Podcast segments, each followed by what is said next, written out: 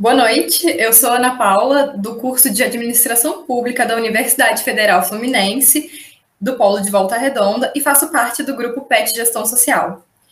Essa noite nós vamos trazer o segundo vídeo do ciclo de palestras é, online, é, que fala sobre gestão pública em tempos de, em tempos de crise. É organizado também pelo Grupo PET, o Programa de Educação Tutorial da UF de Volta Redonda. É, o nosso tema de hoje é interface entre governo eletrônico e Covid-19, sobre, sobretudo em relação à utilização de dados para transparência e monitoramento das ações de combate à doença, com o nosso professor e doutorando Marcos Vinícius Delgado. É, perguntas vão entrar nos últimos 20 minutos, então façam é, as perguntas aqui no chat e ao final o nosso professor responde. Obrigada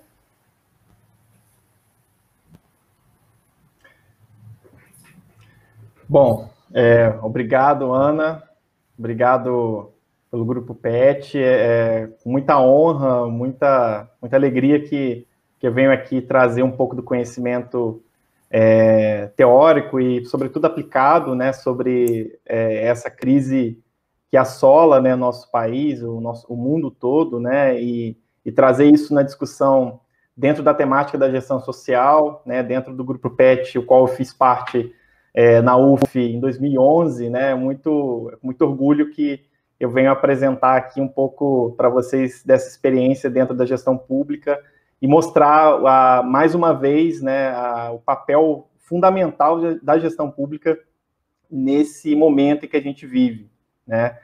É, é importante é, falar não só como os dados, né, como o governo eletrônico ele é fundamental nesse processo, mas, sobretudo, como a posição das administradoras públicas, do administrador público frente aos governos e ao Estado, né, é fundamental também nesse, nesse aspecto. É, é uma crise que mostra, né, tem mostrado é, a maturidade do Estado, né, a real maturidade do Estado diante de todo esse, esse processo, e que é, a gente sai ou não, né, dependendo da forma como a gente conduz ou está conduzindo, né, é, o monitoramento dessa, do avanço da doença, como um estado mais ou menos é, eficiente naquilo que eles propõem a fazer, né, na garantia do bem-estar da população com a aplicação das, das políticas públicas, né.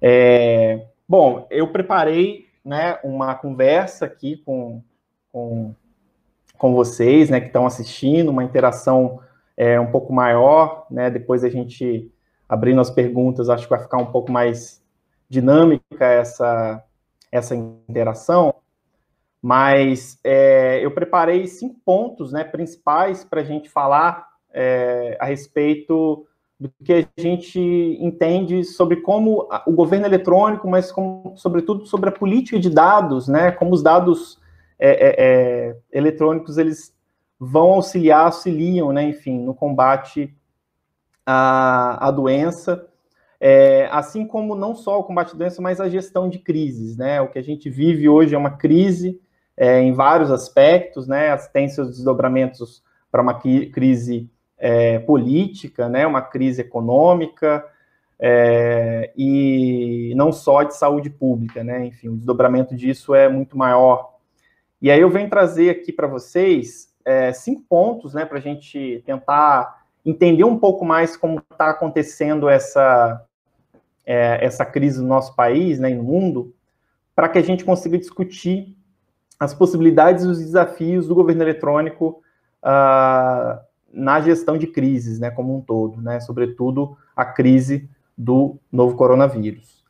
É, primeiro ponto, né, que eu trago aqui para vocês é um pouco da evolução, né, do que se entende como sociedade da informação, né, ou sociedade informacional, ou sociedade do conhecimento e as tecnologias de informação e comunicação, como que isso, como que essa discussão uh, lá atrás, né, trilhada lá atrás na década de 90, tem é, força é, no atual momento em que a gente vive, né? Um segundo ponto é a revolução tecnológica, né, e a era dos dados.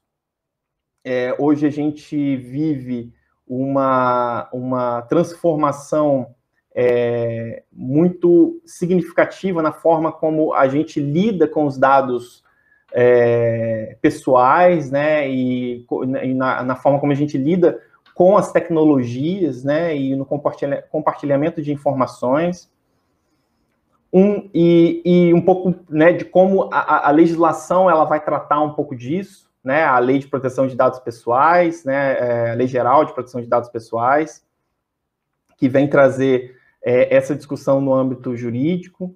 Uh, um terceiro ponto, que é a interface entre governo eletrônico, né, é, já entrando um pouco mais no assunto, e a gestão de crise, como que a estratégia de governo digital, né, é, lançada inclusive esse ano, né, em abril de 2020, tem é, olhado para essa crise, né, como ele entende e, e, contextualiza essa crise na linguagem do governo, né, Uh, um quarto ponto, que é a pandemia e a Covid-19, e a sua interface, de fato, com a transparência, né, o porquê da transparência ser importante nesse processo, como garantir a transparência, né, e de que forma ela vai é, nos auxiliar nesse processo.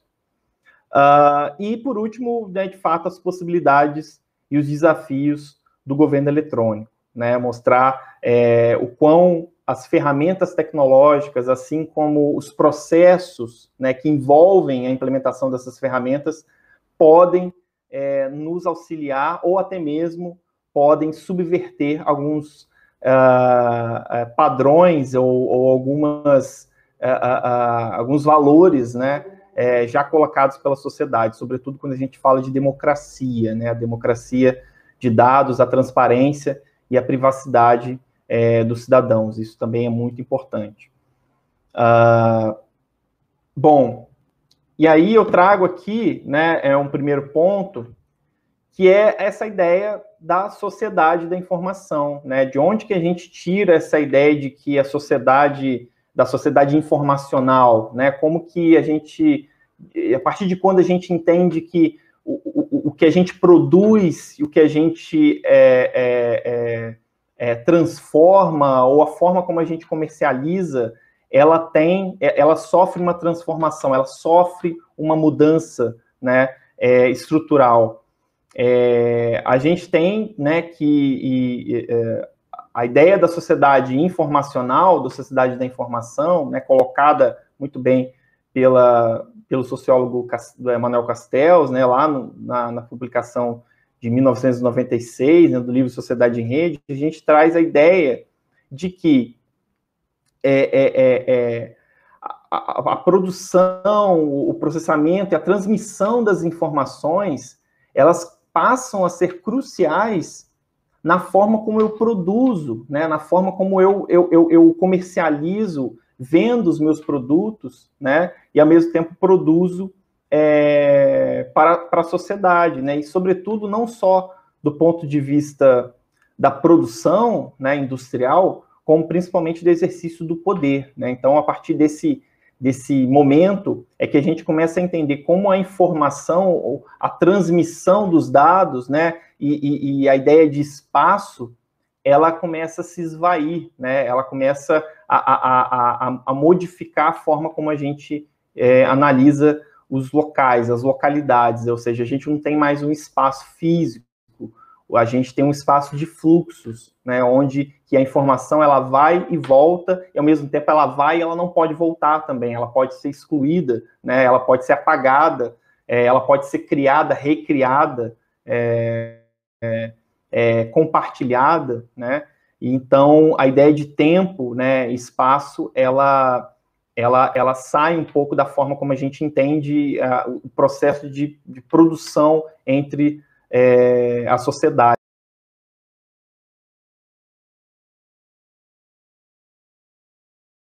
São compartilhados, eles, eles sofrem as suas modificações, eles são produzidos, né?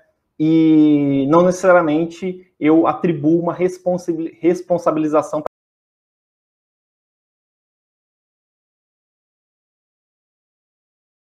fluxo de troca dessas informações, né, assim como as redes criadas dos nós, né, que são as empresas, que são a, as organizações, sobretudo o governo, né, o Estado como um todo, ela, ela passa a não respeitar mais as fronteiras nacionais, né, é, é, sobretudo dentro do próprio espaço físico ali de uma nação, né.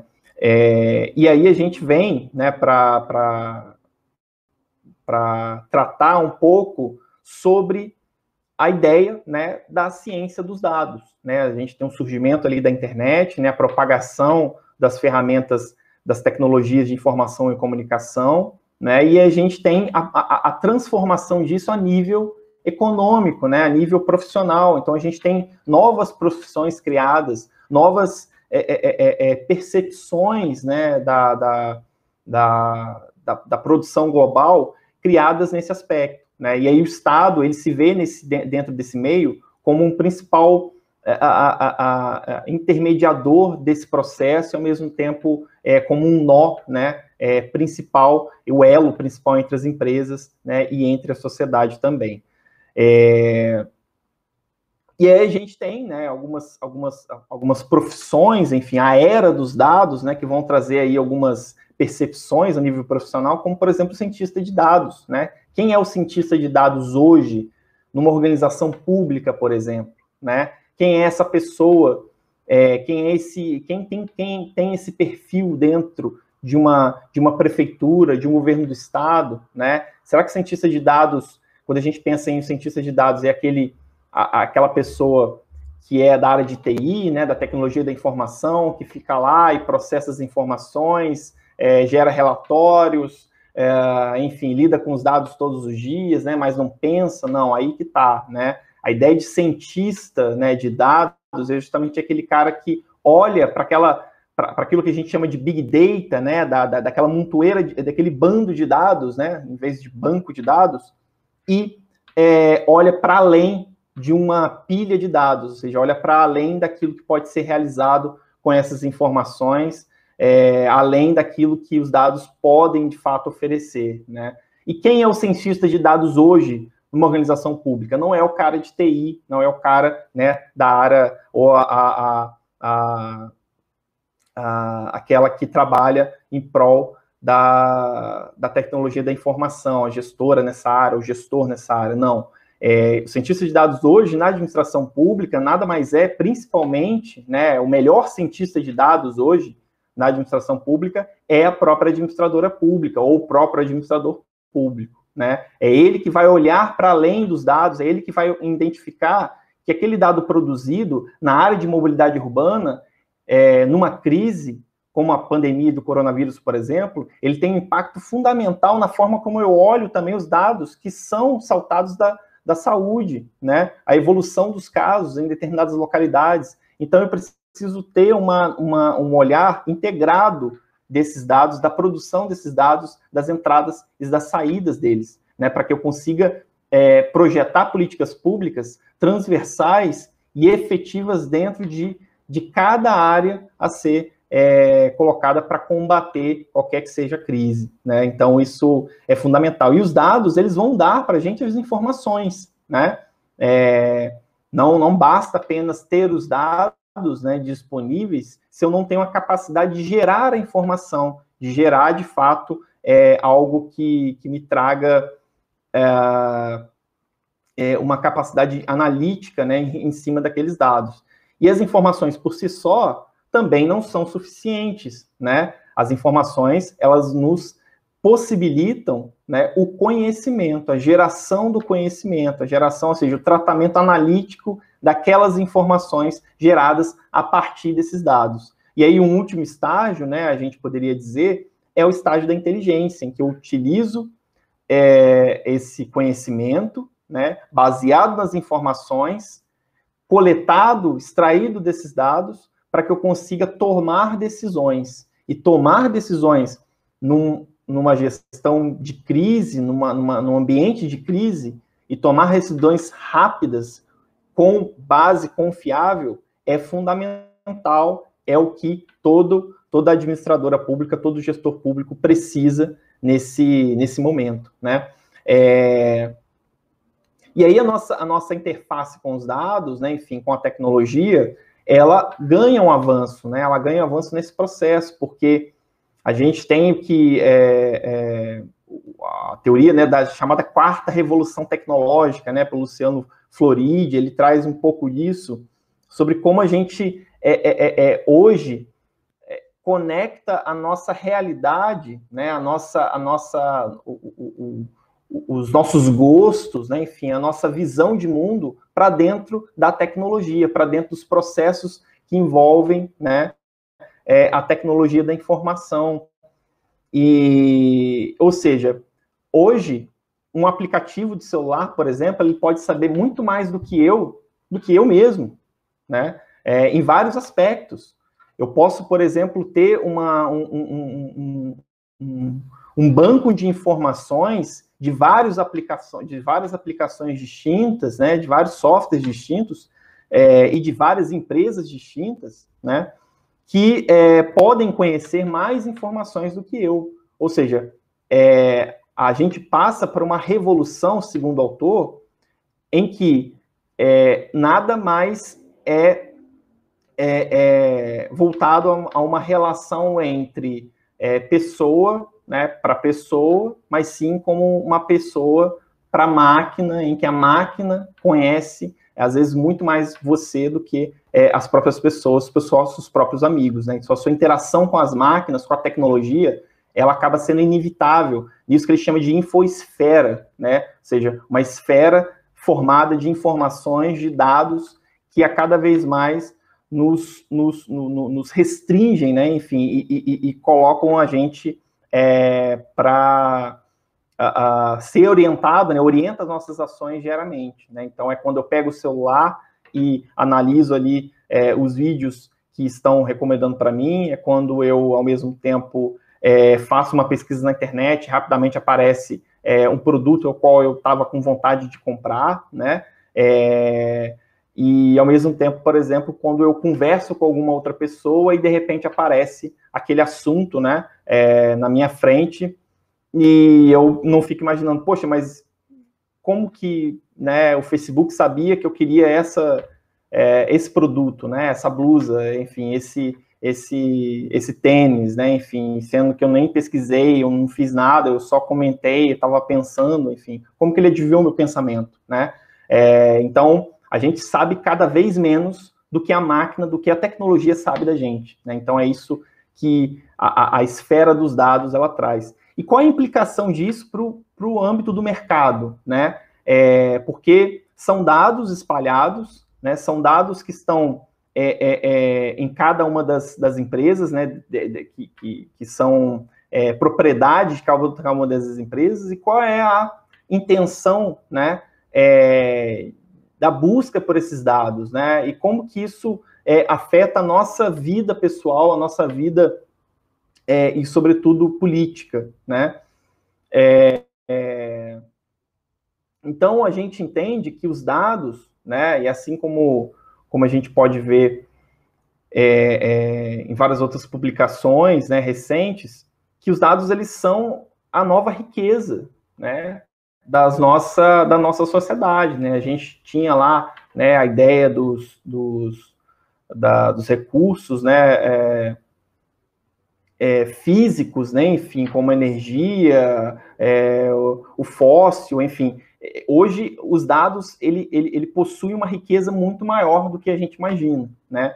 E quando a gente baixa um aplicativo, e aí eu, eu lanço aí um pouco a, a provocação para vocês, né, que está assistindo a gente. Quem que está assistindo essa live aqui, quem está assistindo esse, quem está aí no YouTube agora, tá, por exemplo, com o aplicativo do Face App instalado no celular e fez lá o testezinho de ficar é, é, com outro gênero, né? É, e aí eu vou ter, claro, alguns de vocês que tiveram esse teste.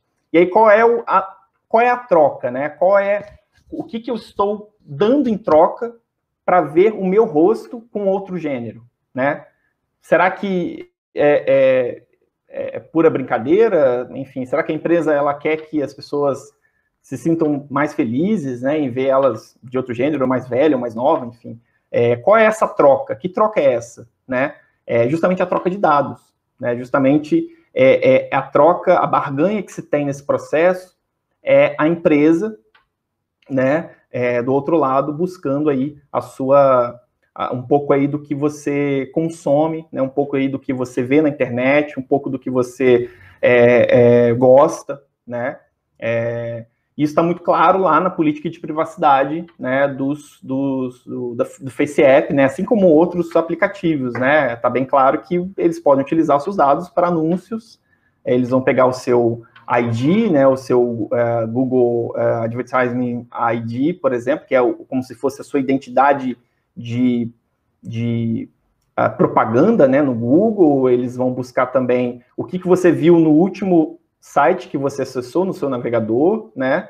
É, enfim, dentre outras informações que não são detalhadas, né? Isso já tinha sido colocado lá no ano passado, em 2019, com a, com a é, com a ideia de, da troca, enfim, de, de do, uh, do envelhecimento né, das fotos, e hoje é, há uma mudança pequena aí na política de privacidade do FaceApp, assim como outros aplicativos. Esse eu estou dando um exemplo né, é, para vocês do que, que a gente tem em termos de, de dados e como os dados são tão importantes. Por que, que, uma, por que, que uma empresa ia desenvolver um software de inteligência artificial é, atrelado à ideia de aprendizado de máquina para poder ensinar as máquinas a, a partir da sua foto, buscar diversas outras fotos de um banco de fotos, de milhões de fotos, é, de pessoas parecidas com você e formar uma imagem de você em outro gênero, né? Por que, que ela faria todo esse trabalho? Qual é a troca que ela tem, né? Em função disso.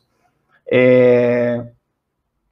E aí, enfim, dentre outras aplicações que vão fazer isso. Porque, por exemplo, eu vou baixar um aplicativo de lanterna do celular e ele vai pedir minha localização. Qual é, qual é, qual é o motivo pelo qual eu preciso da minha, informar minha localização onde eu estou para poder só iluminar o meu quarto para achar uma peça de roupa, né? Então, é, é, é, é, são essas provocações que a gente precisa ter para tentar entender como que as empresas, né, enfim, como que as corporações, elas estão valorizando os dados. Por que, que os dados são valorizados, né? E aí, se uma corporação valoriza o dado, porque o Estado em si não valoriza o dado tanto quanto as empresas, né? E, e, ou seja, o que mostra com que o dado ele é fundamental, ele é a nova riqueza, é o que a gente tem de uma das coisas mais valiosas que estão sendo ficando muito mais valiosas do que qualquer outro bem, né, que a gente possa fazer.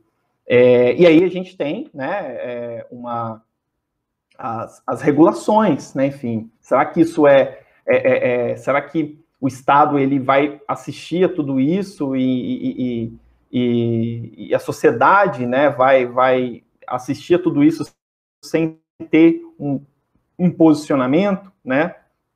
E a gente tem aqui no Brasil é, a Lei Geral de Proteção de Dados Pessoais, né, a LGPD, que vai trazer justamente é, um pouco dessa, dessa, dessa discussão né, dessa discussão sobre o uso dos dados pessoais, o uso dos dados sensíveis, né, o uso de dados anonimizados, ou seja, de que forma nós é, é, utilizamos esses dados, transferimos esses dados, né, é, e, e, de que forma nós é, lidamos com essas tecnologias, né. A LGPD, ela não entrou em vigor ainda, né, ela foi adiada esse ano, é, e, e no meio, em meio à pandemia, né, em meio a um estado de exceção total, em meio a um estado em que as contratações emergenciais é, saltaram, né, enfim, é, e em meio a um, a um, momento em que os dados é, com, passam a ser muito mais valiosos, né, para o combate a uma crise como a crise do coronavírus, né? Então, é, é olhar um pouco ambos os lados, olhar como o uso dos dados para o combate ao coronavírus e olhar é, o uso dos dados na sua forma ambivalente, ou seja, sobre que de forma ele, ele traz essa segurança né, em saúde, mas ao mesmo tempo de que forma esses dados eles também podem subverter alguns outros valores da sociedade né, é, é, como a gente, sobretudo em, em que se refere à privacidade, enfim, dos seus gostos, enfim, a sua liberdade política, a sua liberdade é, pessoal, né? E a LGPD vai definir o que é o dado pessoal, o que é o dado sensível, né? O que é o dado anonimizado, o dado pessoal como dado de CPF, enfim, identidade, ou qualquer dado, por exemplo, como a idade, uh, o nome completo, enfim, é, sua faixa etária, é, dentre outros dados que dizem respeito à sua localização, por exemplo, né?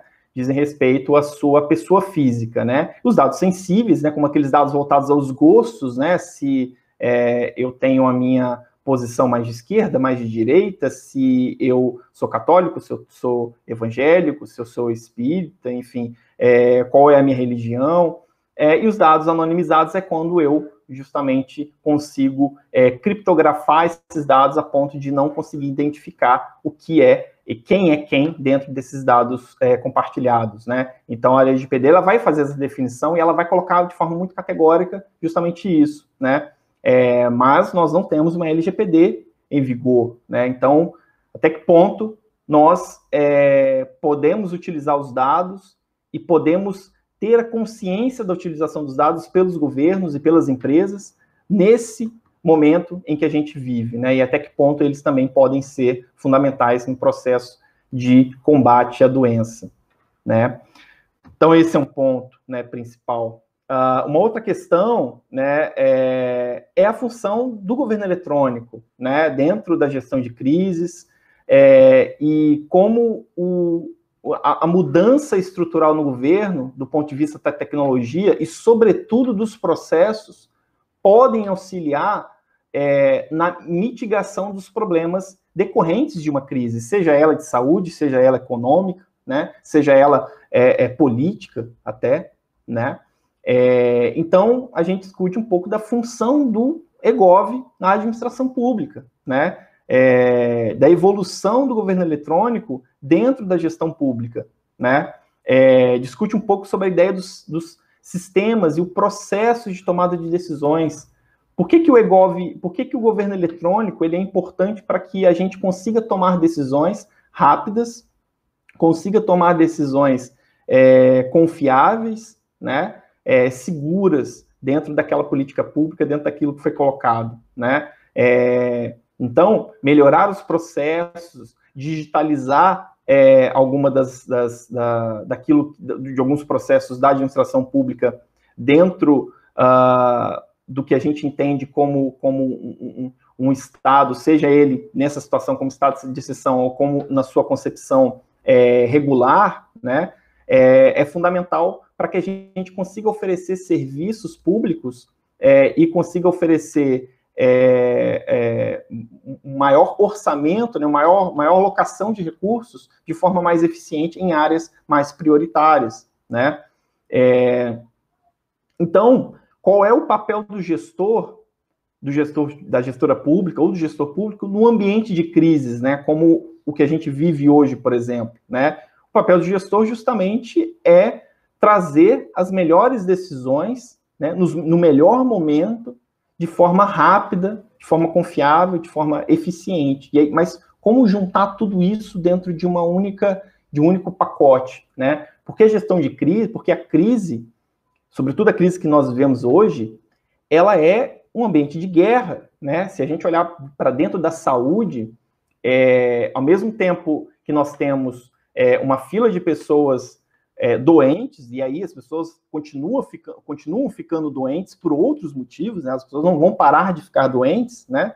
É, não só por coronavírus, mas por outras questões, e que eu preciso, ao mesmo tempo, é, ouvir as pressões da flexibilização econômica, mas ao mesmo tempo ouvir as pressões das famílias que perderam seus entes queridos, e ao mesmo tempo ouvir pressões de outros grupos é, é que podem perder a sua, a sua capacidade financeira, a sua capacidade econômica é, de forma mais é, é, é emergente, né? E eu, como gestor público, como gestora pública, eu preciso de ter, de tomar decisões conscientes tomar decisões em que eu consiga visualizar todos esses problemas. Porque o que, o que acontece numa crise é que nem todos os problemas eles são evidentes, né? A gente sabe que tem um problema, a gente sabe que tem vários problemas, mas quais são esses, né? como eu entendo a dimensão do problema, o que é o problema em si, o que está acontecendo, né? Então, é, eu não posso vendar os meus olhos e simplesmente escolher em A e B. Não, vamos fazer esse caminho, vamos para esse caminho porque é mais fácil. Não, vamos para esse caminho porque é, eu tenho orientações de um grupo específico dizendo para ir para gente para esse caminho. Ah, não, vamos para esse porque né, é, esse ano é ano de eleição, então eu preciso de ter uma maior atenção e se eu fizer essa decisão eu não, vou, eu não vou ter tanto, né? Então eu preciso de ter essa essa, essa opção. Então, a vontade política também vai estar dentro desse processo, né? É, e aí a ideia de governança digital, sobretudo em relação à estratégia de governança digital 2020-2022, é lançada em abril desse ano, né? É, ela ainda não traduz um pouco do que a gente é, é, é da maturidade que nós deveriam, deveríamos alcançar dentro desse aspecto né, é, da pandemia do Covid-19, né, que a gente tem hoje no ano de 2020. Né? Então, a gente tem estratégia de governo digital que vai trabalhar em aspectos importantes dentro da, da, do governo eletrônico, né?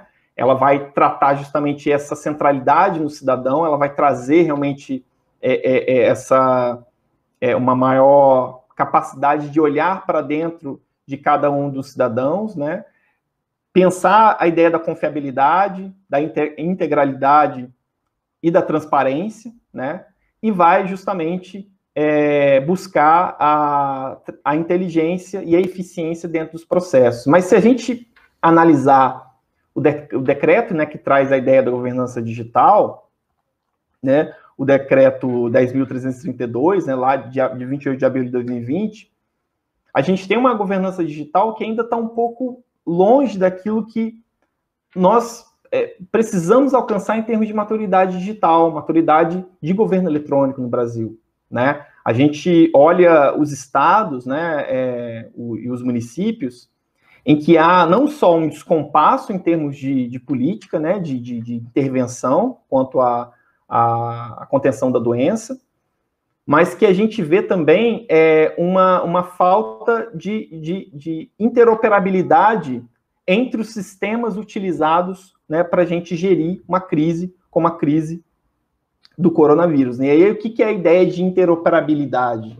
Né? É eu conseguir, de forma muito transparente, atrelar é, uma base de dados, e aí a gente fala de dados, né, é, de um sistema e outro de forma fluida em que a saída, em que as informações e os dados que eu consiga extrair de um sistema, de uma aplicação, sejam amigáveis também para que a outra, é, o outro sistema consiga ler, né? E aí eu não estou falando só entre governos, eu estou falando entre sociedade. E aí a gente traz a ideia de dados abertos, né? É, de, da capacidade do Estado e também das instituições privadas, né, sobretudo do Estado, em abrir os dados, em abrir aquilo que ela de repente não trata, né? De repente ela não analisa, mas ela produz. E ela produz com informações nossas, dos cidadãos, né? Então, é, a ideia de dados abertos, e aí trazendo um pouco mais a ideia de governo aberto, ela vai justamente aglutinar é, essa percepção do que a gente tem em termos de transparência pública, em termos de participação social, de envolvimento da população, porque eu abro o governo entre o diálogo e abro o governo na forma de garantir o direito à informação. Ou seja, quando eu, por exemplo, abro a minha base de dados de receitas e despesas, que aí já é prevista, né, pela legislação, a Lei de Responsabilidade Fiscal traz isso, e aí a Lei 12.527 de 2011, que é a Lei de Acesso à Informação, é, reforça ainda mais, é trazer os dados de receitas e despesas, por exemplo, de forma aberta, que seja legível por máquina. E aí, quando a gente fala de legível por máquina, é que esses dados consigam ser digeridos, que eles consigam ser é, trabalhados, seja por qualquer ente da sociedade, né? seja por outro governo, seja para uma instituição sem fins lucrativos, né? Ou para uma para um jornal, enfim, para uma pela imprensa, por exemplo, né, que possa buscar esses dados, fazer uma análise e publicar para a sociedade e, sobretudo, para a comunidade científica, né, para a universidade, para a academia, né. Então nós precisamos é, cada vez mais esses dados abertos para que possamos tratá-los e para que possamos é, é, garantir ainda mais a transparência das informações e gerar informação, né, garantir a possibilidade de gerar informação, de gerar o conhecimento e contestar a sabedoria, a inteligência, né? E conseguir ter a capacidade de contestar a sabedoria e a inteligência desses dessas gestoras públicas, desses gestores públicos que estão à frente aí das decisões, né? Então, é, isso é fundamental. E aí a gente tem, né, diversos órgãos que vão fazer essa, diversas é, instituições, né, que já trabalham nessa, nessa pegada da, da ideia de governo aberto, né, Instituto de Governo Aberto, é, de, de, de, de, abertura dos dados, né, o Instituto de Governo Aberto, por exemplo, é um exemplo disso, né, eu deixei até aí no, na descrição do vídeo um link, né, para o podcast deles, inclusive, eles trazem algumas ideias sobre, sobre governo aberto, é, é uma instituição que trabalha diretamente sobre essa, essa garantia, né, de, de colocar os dados do governo é, aberto à população. A gente tem o órgão da Transparência Brasil também, que é uma entidade de sem fins lucrativos voltados para esse fim. É, a gente tem é, o Open Knowledge Brasil, né, que é uma instituição internacional que começou recente aqui no Brasil, em 2013, né, e vem trabalhando é, diretamente na divulgação dos dados. Eu acredito que eu deixei também uma, um link na descrição. Fizeram agora um ranking, né, é, da transparência dos estados em relação ao monitoramento da, do coronavírus. É um ranking é, móvel, né? É, a, cada, a cada sete dias eles atualizam esse ranking. É, sobretudo com, os, utilizando os dados né, abertos, é, dentre outras iniciativas, né, como o, o Brasil o Brasil.io, né, que, que, que traz também informações é, alternativas sobre o número de, de sobre a evolução né, da doença no Brasil. A gente teve recentemente aí o apagão de dados, né? É, aí no começo desse mês, que, que gerou muita controvérsia né, entre os especialistas e os virologistas também, enfim, é, e a comunidade científica como um todo. É, e que é fundamental né, que a gente consiga discutir também essas ações. Né? Por que, que eu vou apagar os dados, né? Por que, que eu vou mostrar somente o número de, de mortos né, daquele dia e não vou me preocupar em mostrar esses dados consolidados, né? Então, é a forma também como o, o governo ele publica essas informações, né? É a forma como o governo também é, é, é, expõe né, esse monitoramento.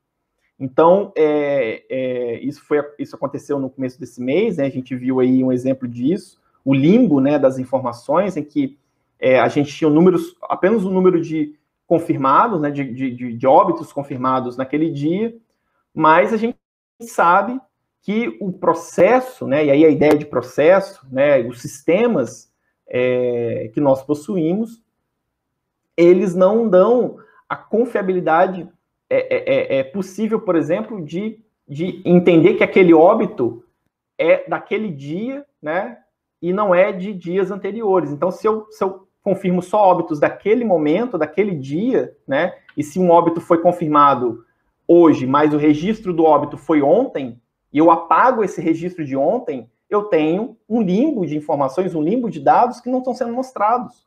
Por que, que eu faço isso? Né? Qual é a minha intenção? Né? É, é, então, analisar isso não só a nível de governo federal, né, mas assim a nível de estado, como os estados estão divulgando isso, como os estados estão comunicando essas informações, é fundamental também para a gente entender o avanço dessa crise, né? É... E não só em relação à transparência desses dados e a, e noção para que as pessoas consigam entender a dimensão da evolução da doença aqui no país, né? Mas como também, por exemplo, é, como eu estava dizendo, né, trazer um potencial de, de um dinamismo né, no processo de tomada de decisão do próprio gestor, da própria gestora. Né? Será que para ele, por exemplo, uma situação, é melhor comprar um, um respirador adicional ou alocar leitos a mais de um hospital a mais para um hospital de campanha, por exemplo, né? Será que é, ele distribui EPI para os profissionais da saúde ou máscara para os cidadãos? Onde que ele aloca o recurso? Como que eu vejo o orçamento público nesse processo? Né? Isso também é fundamental. E como e de onde que eu vou tirar essas informações? Como vai ser meu parâmetro para decidir se eu vou comprar um respirador, se eu vou comprar mais máscaras, se eu vou alocar mais profissionais para esse hospital ou para essa comunidade, né? Qual é o parâmetro que eu vou seguir, né? Será que eu estou ampliando, estou indo a público e ampliando os leitos é, das unidades de saúde? Será que é uma ação louvável? Será que uma outra decisão em detrimento dos dados da evolução da doença seria mais cabível nesse processo? Né? A gente não sabe, a população não tem as informações né, é, possíveis né, para que, de fato, possa se decidir por si só. Né? É, então, se eu não monitoro, se eu não é, é, coloco esses dados, exponho esses dados em um painel de forma que, que garanta a granularidade dos dados, ou seja, é, o detalhamento da informação, eu não faço monitoramento, eu não estou fazendo monitoramento. Né? Se eu não informo, por exemplo, é, que em cada bairro, em cada localidade, ou, ou é, em determinada unidade de saúde, ou tal faixa etária, né, está é, tá sendo afetada em detrimento da outra, é, eu não estou garantindo a granularidade desses dados, ou seja, a especificação desses dados, eu não estou garantindo que eu, como gestor público, estou fazendo o meu papel de monitorar, né? Porque se é isso que eu divulgo para a população, né, o que será que, que são, em que será que são baseadas as minhas, as minhas decisões, né? Abro o comércio ou fecho o comércio, né? É, qual é, qual é a, minha, a minha decisão em relação a isso? E aí, a gente fala, por exemplo, né, é, é, dos planos de retomada econômica, né, que aí vem a ser um desdobramento nesse processo ah, da reabertura, né, da pandemia, enfim, é, é, da retomada das atividades, quais são os parâmetros que eu estou seguindo para reabrir o comércio é, na minha cidade, né? São Paulo, por exemplo, é, utilizou dois parâmetros né, para o avanço das fases né, de retomada do crescimento econômico, do, da flexibilização econômica, que foram a taxa de ocupação dos leitos, né, e foi também, é, também não, ou a evolução dos casos notificados. Então, se um dado fosse positivo, né, ou outro dado, é, eu teria uma, uma permissão para avançar para a próxima fase. E aí, a próxima fase ela incluía a abertura de diversos empreendimentos. Mas aí, será que os dados que eu possuo que eu gero de, de ocupação desses leitos, ela é confiável, né? É, por que não olhar os, os, ambos os dados como interdependentes e não como independentes um do outro? Né? Por que, que se eu analiso que é, que é doença, que a evolução de casos notificados está aumentando, mas a minha taxa de ocupação dos leitos ela está diminuindo, será que não tem um problema dentro desse, é, desses dados e que eu preciso investigar a confiabilidade desses dados, né, quanto à questão da ocupação uh, desses leitos, de onde estão vindo essas informações, né? E aí, hoje, né, no Brasil, a gente tem é, e a gente sabe disso, né? Enfim, é, olhando aí um pouco do que os estados estão produzindo em termos de informações, é uma grande, uma variedade de entradas dessas informações, desses dados, né? É, quando uma pessoa fica doente, por exemplo, ela procura uma unidade de saúde, ela, no mínimo, né, é, vai ter que constar em três, em três ou dois sistemas de saúde, né? Softwares mesmos, né? É, hoje a gente tem é, no, no, âmbito do governo dos estados, né? É, um software criado pelo governo federal, que é o ESUS-VE, né? Que é um software criado em abril desse ano para registrar os casos de síndrome respiratória aguda grave, né? É, casos notificados. A gente tem o CIVEP, que é um, um, já é um sistema da epidemiologia, né, que já é um outro sistema, outra entrada, e a gente também tem um sistema de registro de óbitos. Ou seja, eu tenho pelo menos três sistemas para registrar três pessoas, é, a mesma pessoa, né? Ou até mais. E a gente tem casos aí de estados que estão utilizando seus sistemas próprios, né? É, aqui no próprio, aqui no Rio de Janeiro, por exemplo, em alguns municípios, a gente tem relatos de municípios que migraram de, de, de, de por três, três softwares, no mínimo três softwares diferentes em termos de informações. Começaram com um, continuaram com outro, estão agora com outro, com outra informação. E agora estão utilizam para enviar informações para um órgão de controle, utilizam outro para enviar informações é, para os gestores públicos e um outro, por exemplo, enviar para a Secretaria de Estado de Saúde. Ou seja, é, como que eu, que estou na ponta, né? E aí, como eu falei para vocês, ambiente de crise, pandemia é ambiente de guerra, né? Eu estou ao mesmo tempo ali na frente, na ponta, na unidade de saúde, atendendo várias pessoas com outros sintomas, né? E eu tenho também é, um, um, um, efetivo de profissionais pequeno, né, para trabalhar aquilo, em que eu preciso, ao mesmo tempo, registrar informações, dados em um, em um formulário. É, ah, mas a internet caiu. Esses sistemas eles são online, né? Eles funcionam na web. E aí, minha unidade de saúde ela não tem internet, ela não, não, não, não conecta, enfim, não funciona. Ah, o Ministério da Saúde ofereceu um formulário para que você preencha esse formulário e depois você pega essas informações pacientemente, calmamente e coloquem no software, né? Será que os profissionais de saúde, quem está na ponta, tem de fato essa essa essa essa oportunidade, né, de trabalhar melhor os dados, né, nesse processo de alimentação dos softwares, né? Então, ao mesmo tempo que eu tenho um profissional de saúde preenchendo uma ficha, eu tenho a internet que caiu, numa ficha que eu tive que preencher à mão, que eu deixei aqui do lado, juntei, e aí no dia seguinte eu já tenho 100 casos notificados que cresceram de um dia para o outro, eu tenho 100 fichas aqui do meu lado, né, só desse tempo que ficou sem internet, e eu preciso agora pegar isso daqui, colocar no software, para o software registrar, para pegar essas informações e mandar para a Secretaria de Estado de Saúde, ao mesmo tempo registrar no CISVEP GRIP, e também fazer um registro aqui porque pessoas foram a óbito. E aí, será que no ambiente de guerra eu consigo trabalhar isso de forma eficiente, né? É, e aí a importância do que eu falei, da ideia de, de interoperabilidade dos dados. Por que não criar um software, ou pelo menos tornar esses softwares interoperáveis, capazes de, por exemplo, quando eu é, registro uma informação em um, né, ele conseguir replicar para os próximos, né? É... Mas aí a gente tem um outro detalhe, que é um, que é um desafio em termos de processo, né? Até que ponto é, as secretarias, enfim, as secretarias de Estado de Saúde, as secretarias municipais, elas possuem infraestrutura física em termos de software, data centers, né? Enfim, para conseguir manter esses dados e conseguir justamente é, manter esses processos interoperáveis, né? E aí a gente não fala de tecnologia, porque a tecnologia a gente tem, a gente tem software hoje no mercado, software livre, bom, né? É, software livres que, que tem, cumpre a sua funcionalidade. O problema está ali dentro, está depois, antes do software, no processo.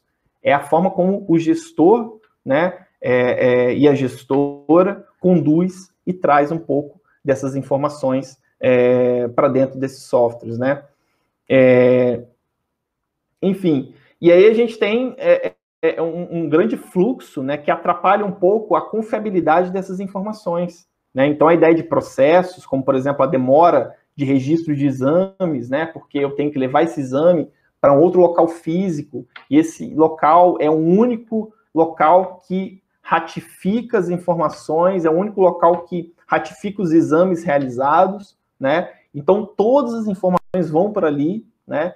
Eu sobrecarrego esse sistema, sobrecarrego essa, essa, esse nó dentro dessa rede, né? Criada, e aí eu tenho uma demora no registro de exames, né? É, eu tenho exames, por exemplo, que demoram, é, pelo menos em termos de comunicação, né? Entre 15 a 20 dias, para que seja de fato confirmado, por exemplo, se uma pessoa foi caso positivo ou não. Gente, 15 dias, 20 dias, um dia já é muita coisa.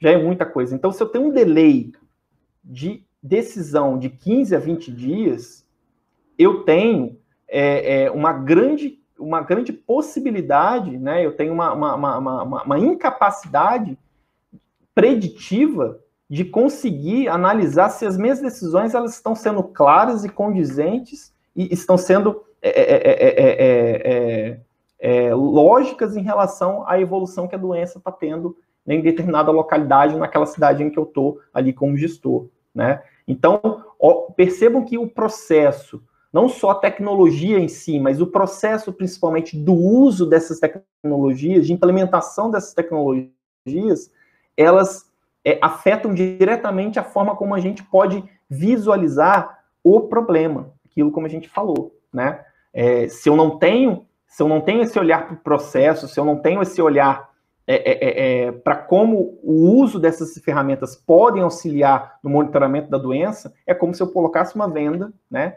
Em vez de deixar a máscara aqui na boca, colocasse mais para cima, né? E tomasse uma decisão. Ah, vamos seguir hoje letra A. Ah, amanhã letra B.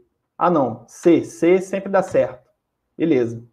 E aí, né? Qual é, é qual é a minha, o meu norte, né? Qual é a minha a minha, a minha, a minha decisão em si, né? Qual é a minha decisão correta, né?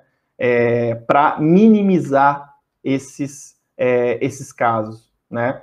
É, e aí a gente tem, né, enfim, é, outras, outras, outros caminhos, né, e outras políticas públicas, né, que vão influenciar diretamente nessa, no combate à doença, né? Eu não estou olhando, não vou olhar só a saúde, ah, os sistemas da saúde precisam estar tá modernizados, eles precisam estar de acordo, né? Mas como anda a integração das informações em saúde, do monitoramento da saúde, com outras secretarias, com outras pastas, outras políticas públicas, né? A gente viu, é, é, e aí teve uma pesquisa recente, né, da, da USP, junto com outras universidades em São Paulo, que mostraram a, a, a, o grande gargalo né, na cidade de São Paulo em termos de contaminação, que é o transporte público público. Né? O transporte público hoje, na pandemia, ele, ele é, né, ele se torna um, um, um grande desafio é, no combate à doença, porque ele é um, um forte propagador do, do,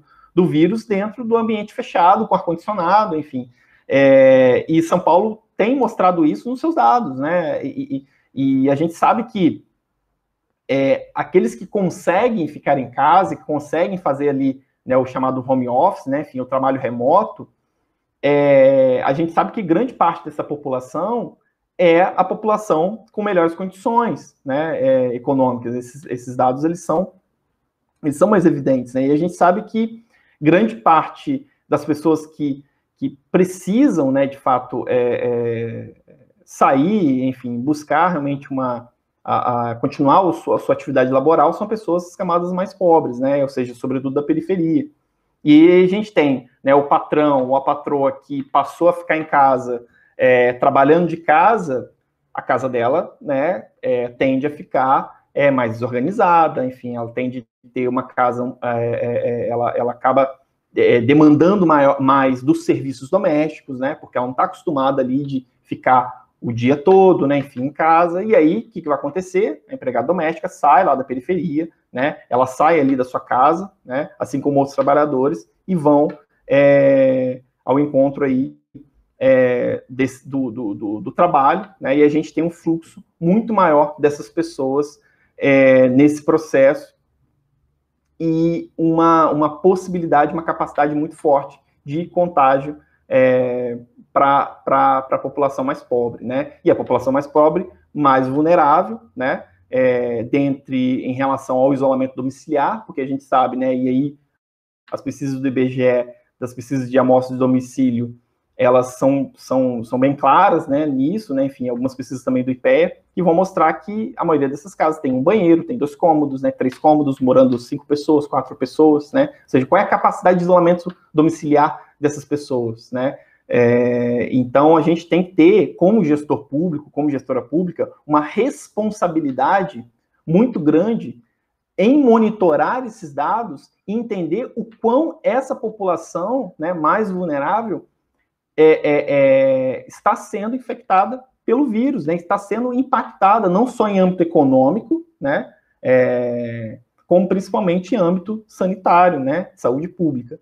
Então, a importância da, da, da, da transparência dos dados, do monitoramento desses dados é fundamental para que a gente consiga é, garantir, né, não só o direito à informação, como também a justiça social em relação é, é, à, à, garantia do bem-estar dessas pessoas, né, e da vida dessas pessoas. A gente tem sempre uma máxima, né, que é, o médico, se ele, se ele erra, né, se ele é, é, tem um erro médico, ele, ele, ele pode afetar a vida de uma pessoa, né, enfim, é, a qual está envolvida naquele processo. Agora, o administrador público, a administradora pública, se ela, se ela comete um equívoco, né, ela, ela pode afetar a vida de várias pessoas. E aí, nesse momento de crise, né, e que a gente olha para os gestores públicos, para as gestoras públicas, e que elas têm um papel fundamental nesse processo, porque uma decisão errada, em um olhar para um dado não confiável, né, ou um simples não olhar, um apagão para essa para esses dados, é uma decisão no escuro, é um tiro no escuro, né, para um caminho que pode afetar a vida de várias outras pessoas, né? Então isso é fundamental para que a gente consiga é, é, analisar, né? E aí por que, que eu estava falando do transporte público, né?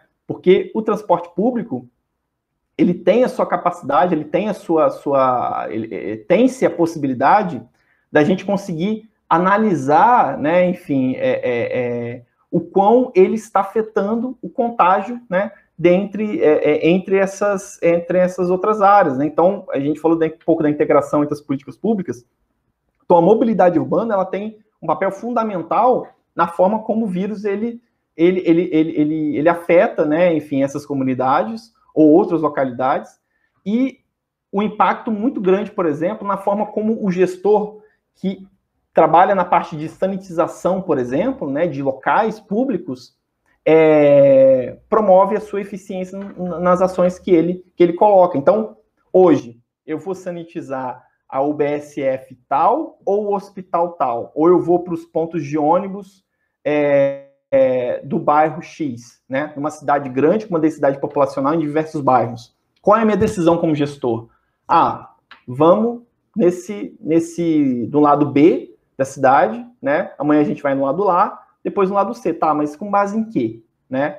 É, por que, que você identificou que o B é um problema, primeiro, para ser enfrentado, e não o C, deixou ele por último, né?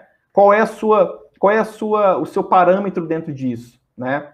É, será que você está integrado com outras políticas, com outro, com monitoramento de outras ações é, que a saúde vem trazendo é, em termos de evolução da doença né, naquela localidade? Será que eu, que eu venho, que, que as minhas decisões são baseadas né, é, é, na especificidade da doença e da, da, da, de como a crise ela tem avançado em vários aspectos, né, tanto em termos de idade, de bairro, uh, de profissão de saúde? Será que os profissionais de saúde estão sendo mais infectados na minha cidade do que as outras pessoas, né? População comum, o cidadão é, sem, é, que não é profissional de saúde, o quão da força de trabalho eu estou perdendo em função da doença, né? Será que eu vou precisar de contratar mais pessoas? Será que eu preciso ampliar mais leitos, diminuir leitos, né? É, aumentar, flexibilizar o comércio hoje,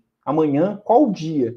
Ou seja, eu preciso de modelos preditivos, modelos que me ajudem a prever possíveis transformações dentro do cenário da pandemia, tá? É, e aí a gente traz uma outras outras é, outras provocações, né? Que, gente, que eu quero deixar aqui para vocês.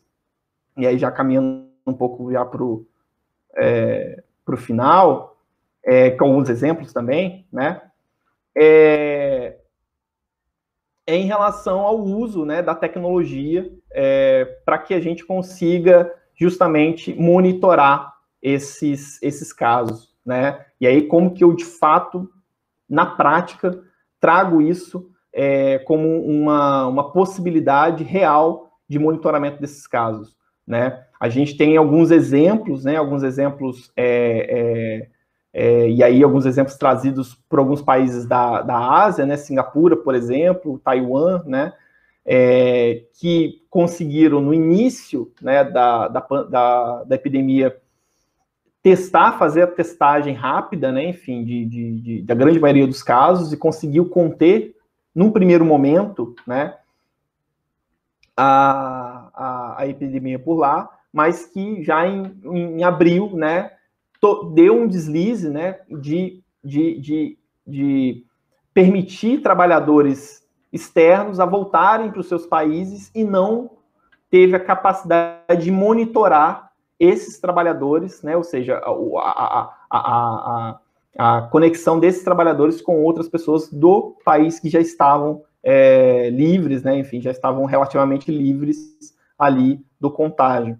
E aí a gente teve um aumento aí do número de casos, né? Mas a gente tem outros exemplos, né, de, de, de, de países como, como por exemplo, é, a China, né, algumas localidades da China, que têm utilizado é, aplicativos, né, e até é, é, é, informações que aí a gente discute um pouco isso, né, que fogem da, da questão da privacidade, né, da, da dos cidadãos, de, de você permitir criar um código, né, criar uma, uma, uma, uma, um selo, né, por meio de um código QR, em que ele, para ele acessar um metrô, ele precisa ter um código verde, e se ele não tiver esse código verde, né, sobretudo relacionado ao histórico dele de viagens, ao histórico de parentes, né, com, com, com casos notificados ou casos suspeitos, ele não pode subir naquele metrô, né, ou seja, ele não pode é, é, ir para um local, de um local a outro, porque ele não tem é, a chancela né, sanitária,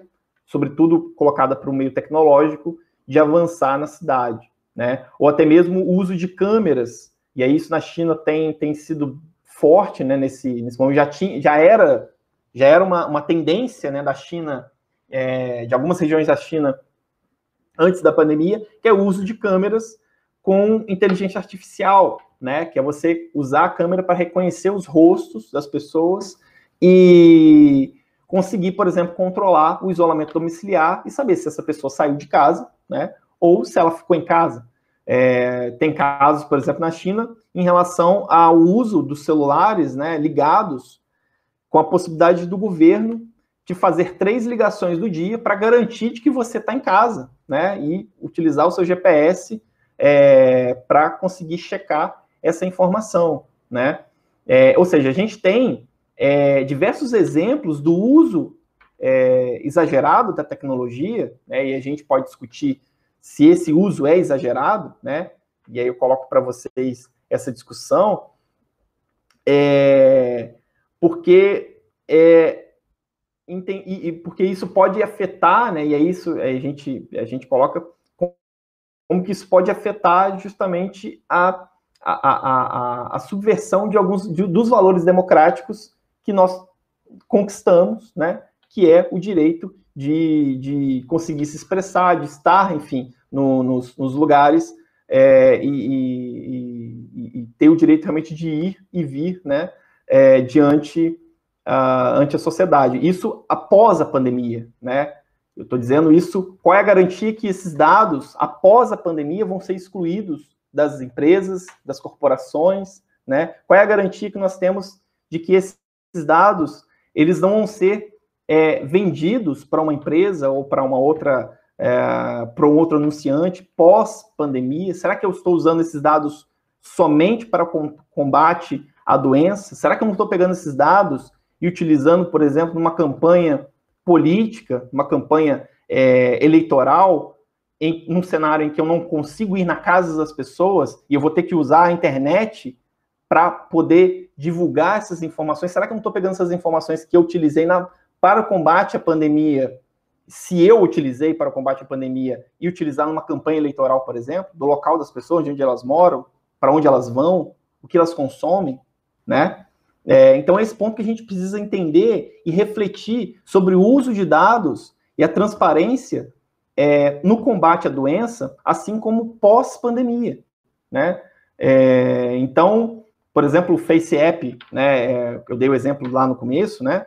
É, qual é a garantia, por exemplo, que eu tenho de que se os dados é, forem vazados, né, qual é a responsabilização que a empresa possui em relação a isso? Qual é o meu direito, né? Se o meu, meu dado for vazado e se um hacker conseguir é, é, furar as barreiras aí da segurança virtual e trazer esses dados à tona, né? Qual é a segurança que eu tenho em relação a isso, né?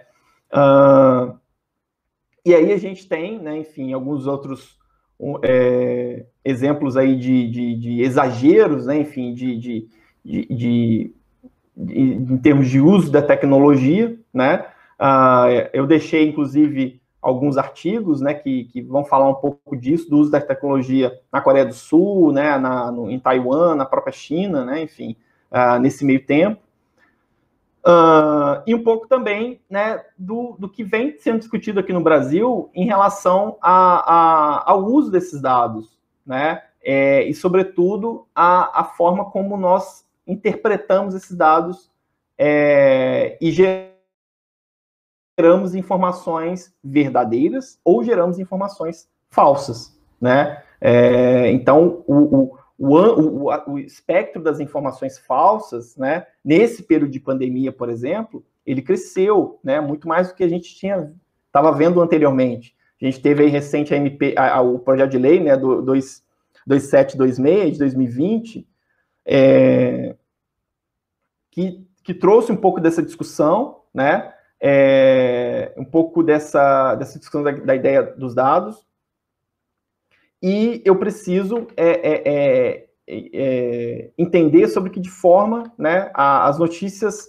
falsas, né, as notícias é, é, que não são que não são verdadeiras em relação aqui ou, ou, que são tiradas do contexto, elas afetam também o meu o meu monitoramento, né? Mas ao mesmo tempo em como eu regulamento, né, essa o uso, né, e, a, e o combate, né, às notícias falsas nesse período de pandemia em que eu não consigo também trazer uma discussão mais ampliada né, para a sociedade. Ou seja, eu não posso trazer projetos de lei ou, ou iniciativas né, nesse período de crise também a toque de caixa é, a ponto de subverter talvez aí alguns outros direitos conquistados. Né? Então, é, esses são os perigos que a gente tem é, colocados em termos de, de transparência.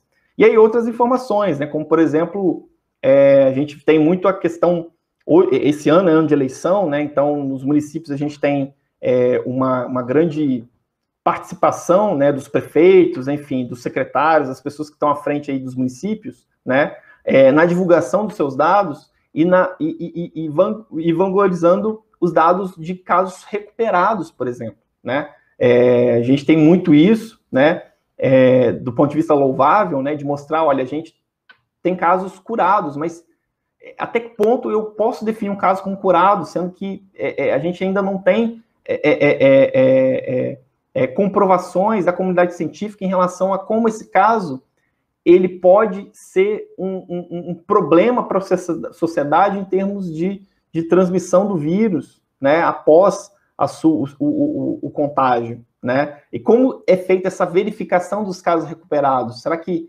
é, é, como é que a gestão pública faz? Ela liga para a pessoa, ela vai na casa, ela busca esses dados, que informação ela tem né, para comprovar esses casos recuperados? Né? Então, eu não posso vender um discurso que é, mascara a minha decisão, a minha informação do real problema, né? Eu não posso vender um discurso que encoraja, encoraja, encoraja as pessoas a tomar suas decisões pessoais que podem afetar a vida de outras pessoas, né? Então, é, é muito importante que a gestão pública, né, o Estado, ele consiga atingir maturidade para essa crise, e eu acho que é, ele não conseguiu na crise do Zika vírus, né, do, do chikungunya, é, a gente não conseguiu atingir essa maturidade em termos de saúde pública, no uso das informações, no uso dos dados, né, é, na modernização das tecnologias, dos processos voltados à tecnologia,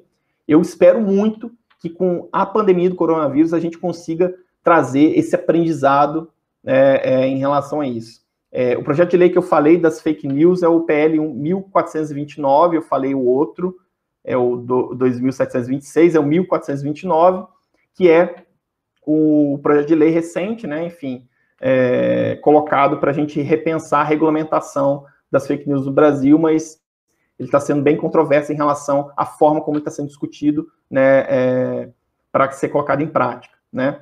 É, enfim, e aí, é, caminhando mais, caminhando agora é, para o fechamento, né, do nosso encontro aqui, é, a gente precisa trazer essas reflexões, né, em relação a como o, o, as situações de emergência elas se colocam como uma oportunidade para que a gestão pública ganhe maturidade em, em, em, em, modernizar e dar eficiência né, para a gestão pública como um todo, mas ao mesmo tempo entender como a, como a emergência pode ser uma oportunidade, por exemplo, para subver, subverter alguns princípios democráticos com o uso de dados, né? com o uso exagerado de dados, com o uso é, e a venda e a troca dessas informações.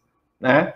É, a gente teve também um outro exemplo recente né, do, do, uh, do convênio né, feito entre Oi, TIM, né, enfim, é, é, Claro, né, e a Vivo, as empresas de telecomunicações, é, quanto ao, ao, ao a, a, a, venda do, do, dos dados é, de localização dos funcionários, das pessoas, né?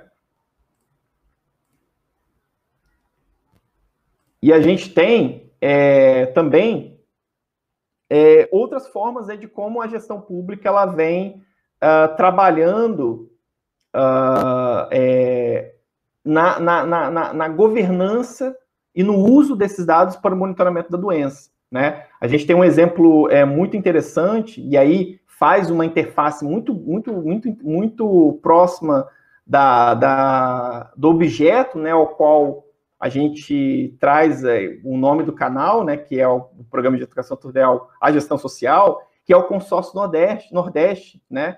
É, o Consórcio Nordeste é um exemplo que, que, em que os estados se uniram e chamaram a comunidade científica e falaram: olha só, eu preciso da universidade, eu preciso é, de entender um pouco dessa pandemia, a gente, como estado, a gente precisa se unir, a gente precisa se tomar as decisões de forma conjunta, de forma partilhada, em que não há uma hierarquia, não há uma, uma hierarquia em termos de do que deve ser feito, que não deve ser feito, mas, mas há uma é, é, é, uma horizontalidade na forma como a gente busca essas decisões, na forma como a gente traduz as decisões em relação ao combate à doença.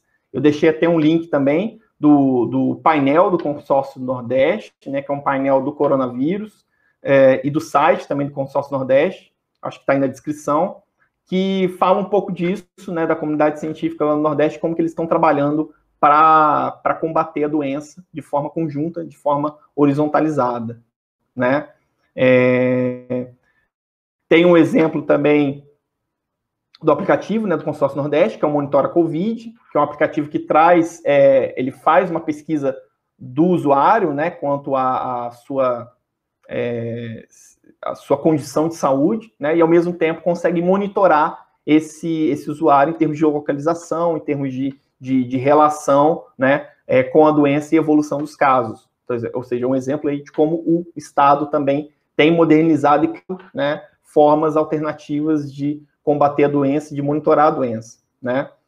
É, mas aí é, cabe aquela reflexão, né? Até que ponto esses dados eles vão ser, eles vão continuar sendo dados voltados apenas para o combate à doença e não, né, para a subversão dos princípios democráticos, que é algo que a gente é, conquistou e, enfim, e que hoje a gente tem uma, é, é, uma um grande, um grande é, impasse né, no Brasil, sobretudo em relação à crise política que nós estamos vivendo, e, e como os governos podem se preparar para as próximas crises, né? Porque a pandemia do coronavírus, ela não é só, ela, ela é uma crise, é uma das maiores crises, né, que, que a gente pode ter nos últimos anos, é, e que o Estado está né, tá enfrentando nos últimos anos, mas a gente sabe que é, é, é novas crises vão surgir né, em, de, de, diversas formas, sob diversos aspectos, e, e aí é, segue a questão, né, o quão o Estado brasileiro, com o Estado em si, ele está maduro, né? ele atingiu e vai atingir a maturidade é, no controle e na eficiência, na garantia do bem-estar da população, sobretudo com o uso é, dos dados, sobretudo com o uso consciente né, da tecnologia e dos processos que envolvem a tecnologia. Né? Então, essa é a grande é a grande questão, é a grande reflexão que a gente tem que trazer né, é, nessa, nessa gestão de, de, dessa crise né, e, nessa, e nesse contexto de saúde pública, de emergência em saúde pública nós estamos vivendo. Bom, eu agradeço é, imensamente né, a, essa oportunidade aqui, dessa fala é, é, um pouco breve né, sobre, sobre o que a gente trouxe. Né, espero não ter estendido muito quanto ao tempo né, que eu tive aqui. É, vou passar para Ana Paula, né, em relação às perguntas que vocês têm em relação ao que eu, o que eu coloquei. E aí fiquem à vontade, né, enfim, é, para fazer as perguntas, para poder tirar alguma dúvida, de repente, do que ficou é, um pouco obscuro, obscuro aqui na fala, e eu vou estar à disposição de vocês. Muito obrigado.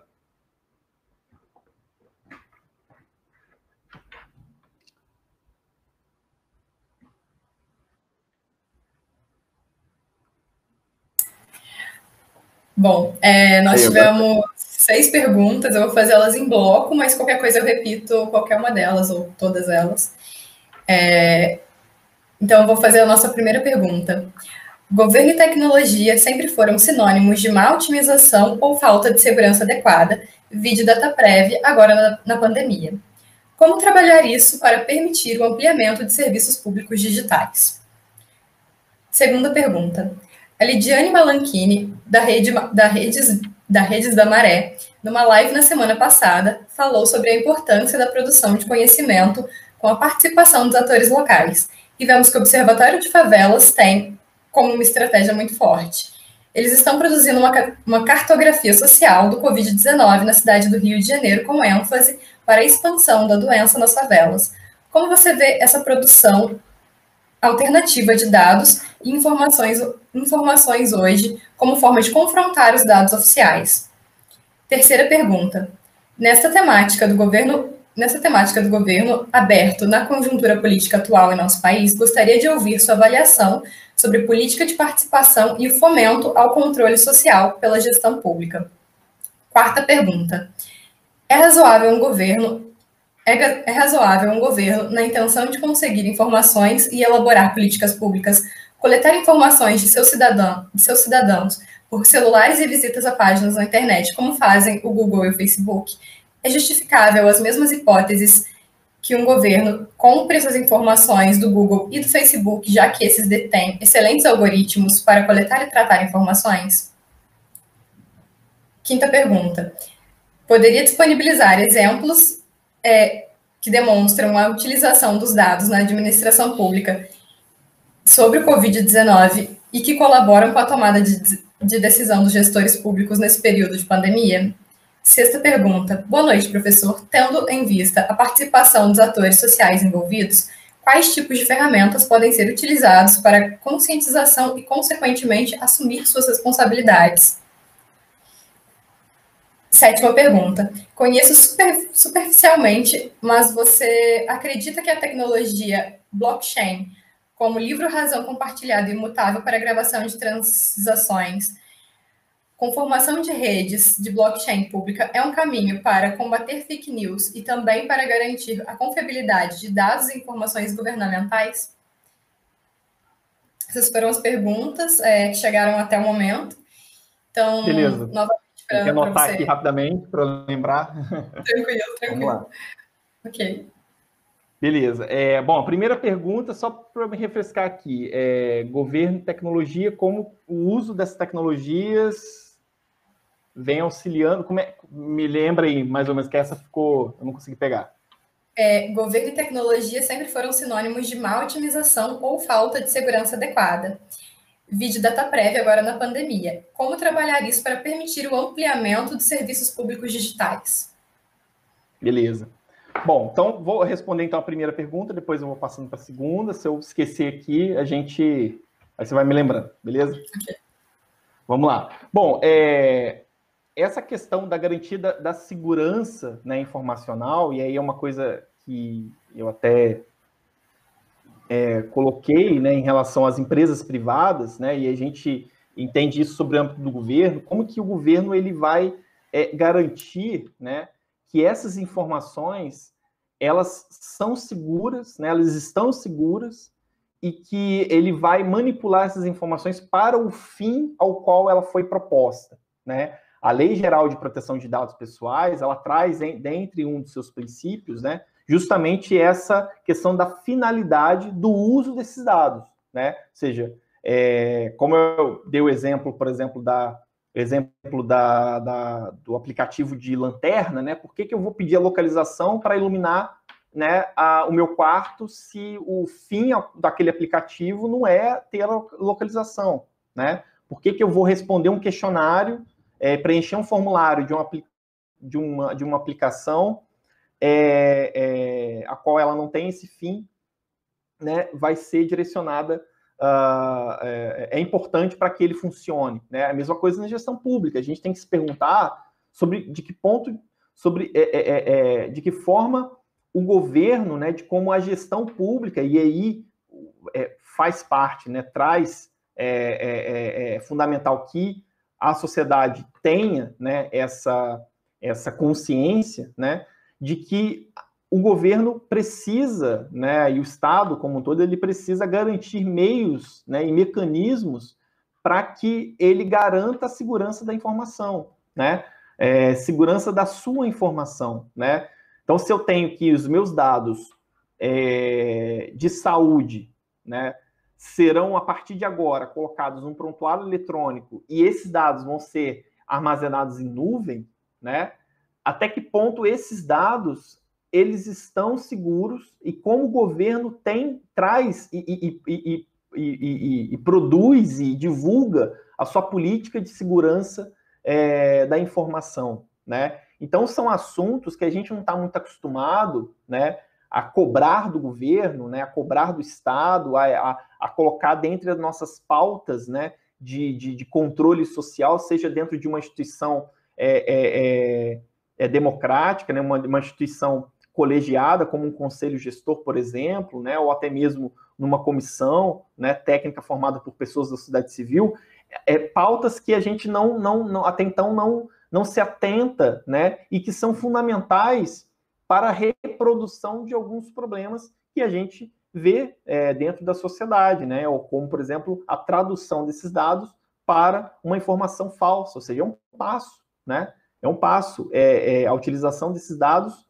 fora de um contexto específico, né? Ou utilização de parte desses dados para uma comunicação publicitária do governo de forma enviesada, né? É, é, por isso a importância dos dados abertos. E aí essas, essas instituições, né? Elas vão trabalhar é, nesse meio para justamente é, é, é, dar uma garantia, né, de apresentar uma possibilidade de garantir a segurança e a confiabilidade dessas informações colocadas, né? É, divulgar os dados, abrir os sistemas, né? Divulgar lá o seu, a sua planilha em CSV, em, em, TXT, em PDF, seja em qual for o formato, de forma aberta, legível por máquina, por qualquer máquina, de qualquer pessoa, né? Qualquer software de, é, é, é, fundamental para que o governo ele, ele se comprometa a, a, a, mostrar a forma como ele garante as suas informações e a forma como ele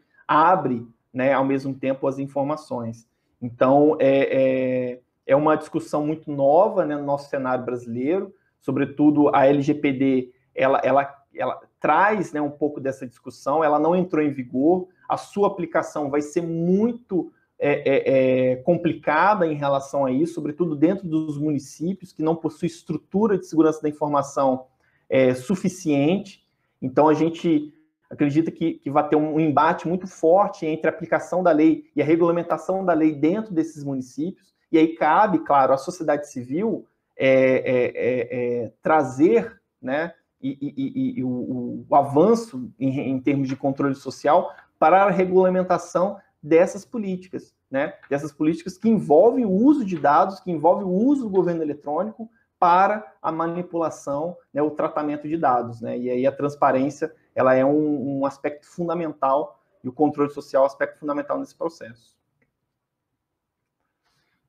Bom, acho que essa foi a primeira pergunta. A segunda, né, é... deixa eu ver se eu consigo é, lembrar, é, se a Ana puder me, me, refrescar, é produção.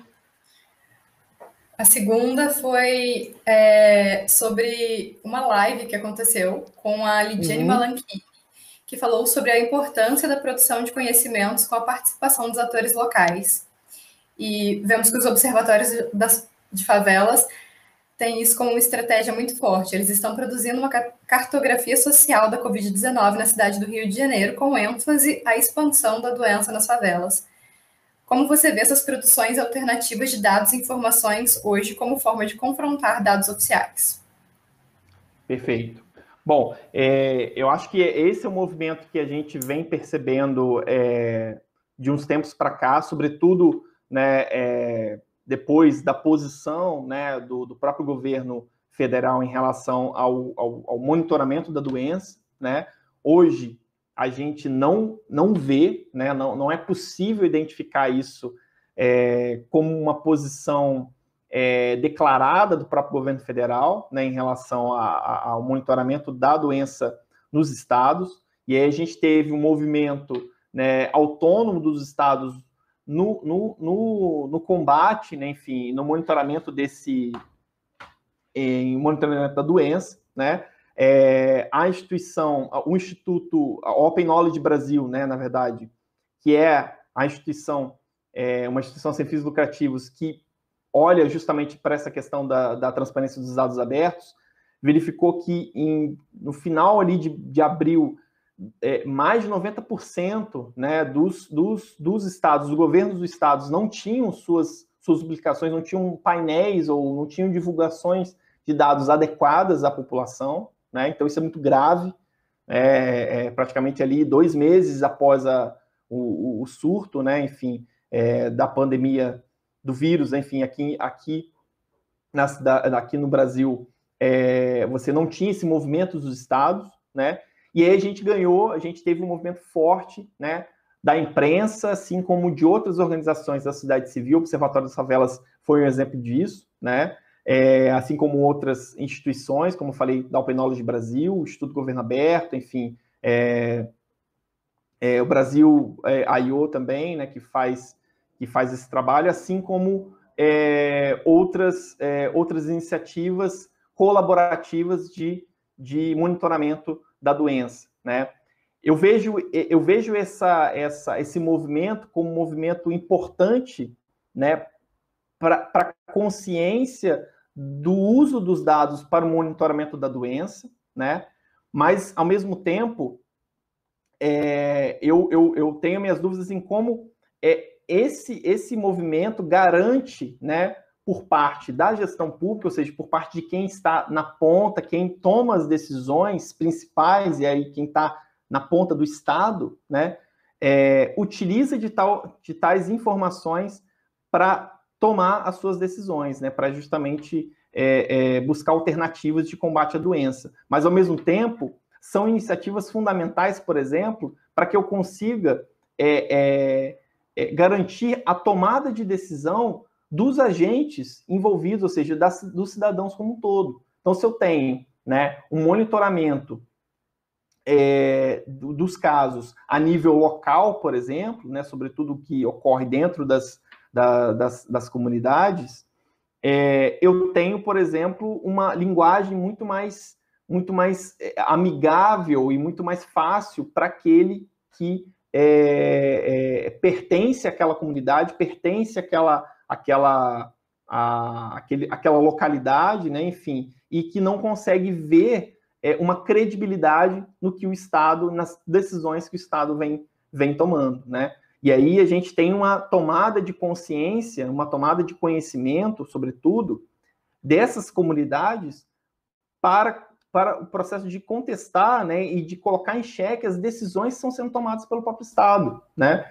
Então, é, é, é essas iniciativas elas, elas colaboram nesse processo, sobretudo, né, na minha visão, de como né, é, a, nós visualizamos e percebemos a importância do monitoramento dessas informações a nível local, né? Mas elas ainda não garantem, né, é, pelo menos para alguns, é, em alguns estados, uma tomada de decisão é, é, é, é, que seja voltada para o combate, enfim, para, para, para, para, para o combate ao contágio do, da, da doença no Brasil, né? A gente vê isso em alguns, em alguns estados, alguns estados têm uma inclinação mais forte, né, para algumas ações mais alternativas, mas a gente, a gente ainda vê, né, sobretudo na formação do nosso estado, na formação da nossa da estrutura, né, enfim, é, é, dos nossos estados, uma dependência ainda muito forte do governo federal, sobretudo em relação à alocação de recursos. Né? Hoje, o governo federal, por exemplo, ele faz uma alocação de recursos é, muito baseada ainda no per capita, né? na ideia de, de, de, de trazer, eu vou transferir recursos para onde tem mais gente, onde né, tem maior número de pessoas, mas não há um, um, olhar, por exemplo, da distribuição do orçamento público, sobretudo a nível local. Será que eu preciso transferir mais recurso para o Amazonas, que tem é, é, pouca, pouca gente, mas as condições dos leitos, as condições de saúde, a evolução da doença, ou seja, é, é, os detalh o detalhamento sobre a evolução dos casos ali é muito mais grave do que em estados com maior população, mas com melhor estrutura em termos de saúde. Então, essa, esse olhar não está sendo feito. Ou seja, esse descompasso entre governo federal e governo do estado tem trazido essas iniciativas que auxiliam muito nesse processo de tomada de, de conhecimento por parte da utilização dos dados, mas é, ainda acredito que não, não, não, não trouxeram ainda impressões fundamentadas para que muitos dos estados consigam tomar suas decisões é, é, de forma mais consciente, né, sobretudo no, no, ponto de vista do governo, do governo federal, né, que tem uma visão diferente aí do que está sendo colocado pela, pela ciência, enfim, pela, pelos outros estados também. Bom, terceira pergunta, se você puder me lembrar, por favor.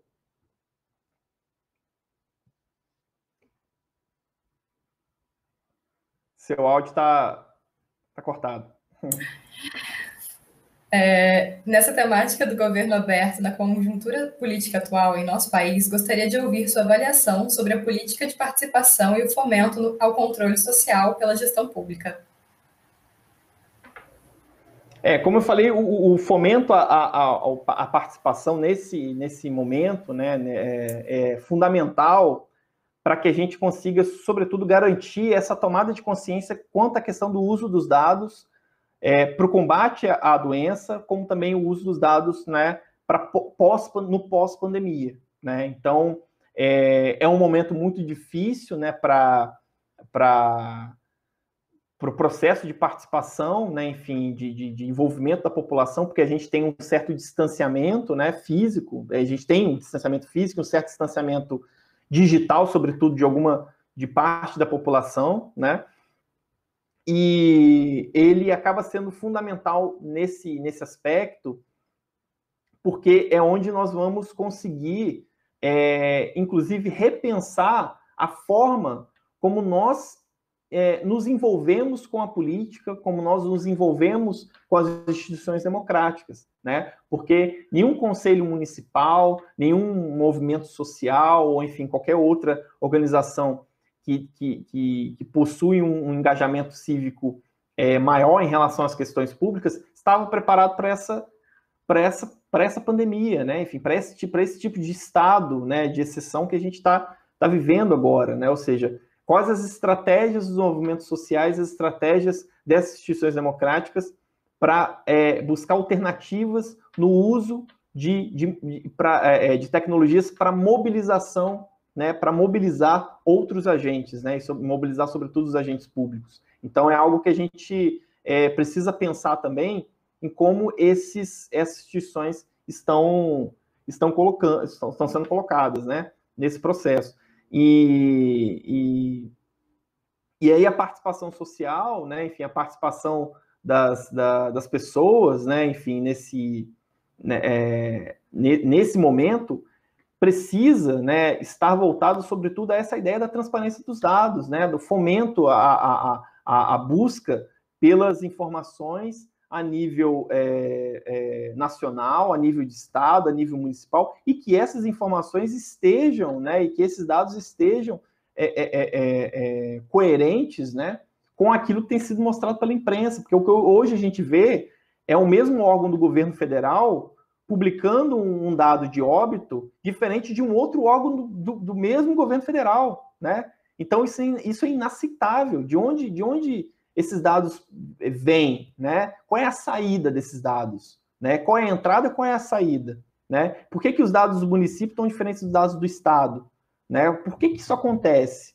Qual é o processo ali, né? Então, assim, a gente tem várias emissões de várias notas técnicas dos estados, dos municípios, explicando, enfim, como os dados estão sendo coletados, como eles estão sendo colocados, mas a gente não vê um posicionamento muito forte do, é, do governo federal em relação a isso. Então, é, é, é, esse, esse acaba sendo um dos principais gargalos do combate a essa pandemia aqui no Brasil, né? Esse descompasso que, que das ações que, que, que ofusca a forma como a gente consegue enxergar o problema. E aí, para a gente garantir a participação social, para a gente garantir o envolvimento das pessoas, a gente precisa, sobretudo, de informação, né? De informação, de direito à informação. É, essa, essa é a grande, é o grande desafio que a gente tem. Bom, quarta pergunta, tentar ser breve. Bom, a quarta pergunta.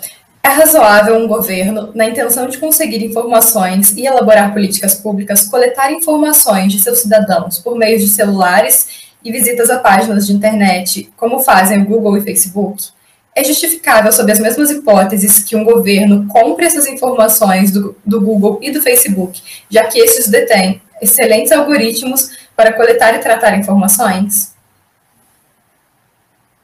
Bom, e aí isso, isso vai muito na questão que, que eu estava colocando, né? É, se é razoável, é, é, é, a gente pode dizer que, que é possível, né? É, agora, se é razoável, se é, se é, se a gente entende isso como algo, como algo é, que é natural, né? Que é um processo natural das, do, do governo, do Estado comprar informações das empresas né, que, que, que utilizam essas informações, é, aí a gente precisa é, compreender um pouco mais, refletir um pouco mais sobre isso, né? Porque é, tudo bem, se eu crio, por exemplo, um aplicativo do Monitora Covid, que é o que o consórcio Nordeste fez, né? Em que eu uso esse, esse aplicativo e primeiro que eu, a minha primeira opção que eu tenho lá é digitar se eu tenho é, febre, se eu tenho é, dor, se eu tive diarreia, enfim, se eu quero ir no médico, se eu não quero, se eu moro com tantas pessoas, se eu moro em tal lugar, né? É, eu tenho um aplicativo voltado para o combate a uma doença específica, né? A um fim específico para é, buscar políticas públicas que, que resolvam esse problema que está ali, né? Colocado né, é, é sobre a minha mesa.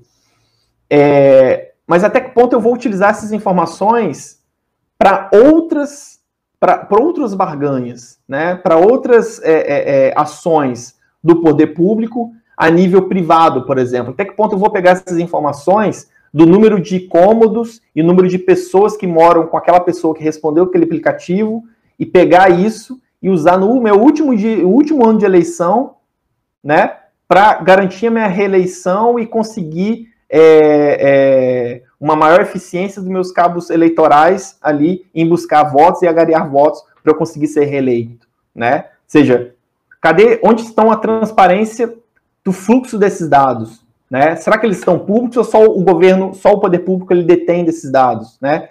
E, e, e outra coisa, né? É, quais dados eu posso divulgar? Né? Eu não vou divulgar, por exemplo, né, é, é as informações pessoais das pessoas e colocar ele de forma aberta também. Né? Então, é, é, é, por isso que a gente fala da política de dados abertos. Né? Eu preciso regulamentar um processo, uma série de, de, de, de normativas que vão organizar a forma como esses dados vão ser expostos. Né? E aí a compra de informações das empresas privadas, eu, eu vejo como algo muito é, é, é muito complicado, né? Porque é, a gente viu que os dados eles são valiosos, né? Eles são, eles te, possuem um valor imensurável. Eu posso vender os dados é, hoje. Eu, eu, eu não consigo. Talvez nem o Mark Zuckerberg sabe, por exemplo, o quanto custa as pessoas que estão no Facebook dele, né? Porque as pessoas ali, cada pessoa tem um valor, mas tá, qual é o custo disso, né? Qual é o custo dos dados dessas pessoas, né? A Cambridge Analytica né, que se envolveu no, no escândalo é, é, das informações, por meio de aplicações né, do, do, do, de utilização do Facebook, por exemplo, vendeu suas informações para é, é, algumas campanhas políticas, né? É, e vendeu por um valor muito alto. Ou seja, qual é o valor disso? Né? Qual é o valor disso das empresas para o poder público? Né? A gente é, tem exemplos de municípios, por exemplo, que nesse convênio feito entre as operadoras de telecomunicações estão indo até os prefeitos, estão indo até né, os gestores e oferecendo né, é, a venda dos dados de localização das pessoas, né? E, e, exemplos não só de empresas de telecomunicações, como empresas de aplicativos que utilizam aplicativos instalados aí nos celulares de vocês, é, que estão pegando essas informações e indo até os prefeitos e vendendo também essas informações para os prefeitos, né? E, e aí eu, eu fico pensando, poxa, será que o, o governo ele não tem essa capacidade de gerar esses dados com as políticas e os serviços digitais que ele pode oferecer e garantir uma maior segurança dessa informação para a finalidade ao qual ele foi colocada, né? Então aí a LGPD ela vai disciplinar um pouco isso. E aí a gente vai assistir aí em como essa lei ela vai entrar em vigor, porque hoje a gente não tem algo que vá disciplinar a forma do, do, do compartilhamento dessas, dessas informações. Né? O que a gente vê é uma, uma, uma gama de serviços, né, tanto privados quanto, quanto públicos, que produzem dados, coletam dados, né, é, e que podem ser e que são passíveis aí de, de serem utilizados para vários fins aos quais ele não foi é, colocado. Né? Então, isso é uma, uma reflexão que a gente traz para essa pergunta. Bom, a próxima.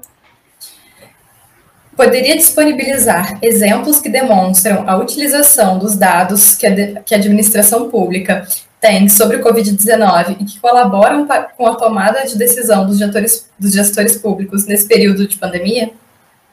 Claro, tem um exemplo. É, na verdade, é, são vários exemplos né, que a gente possa, que a gente pode ter em relação ao, ao, ao painel de monitoramento.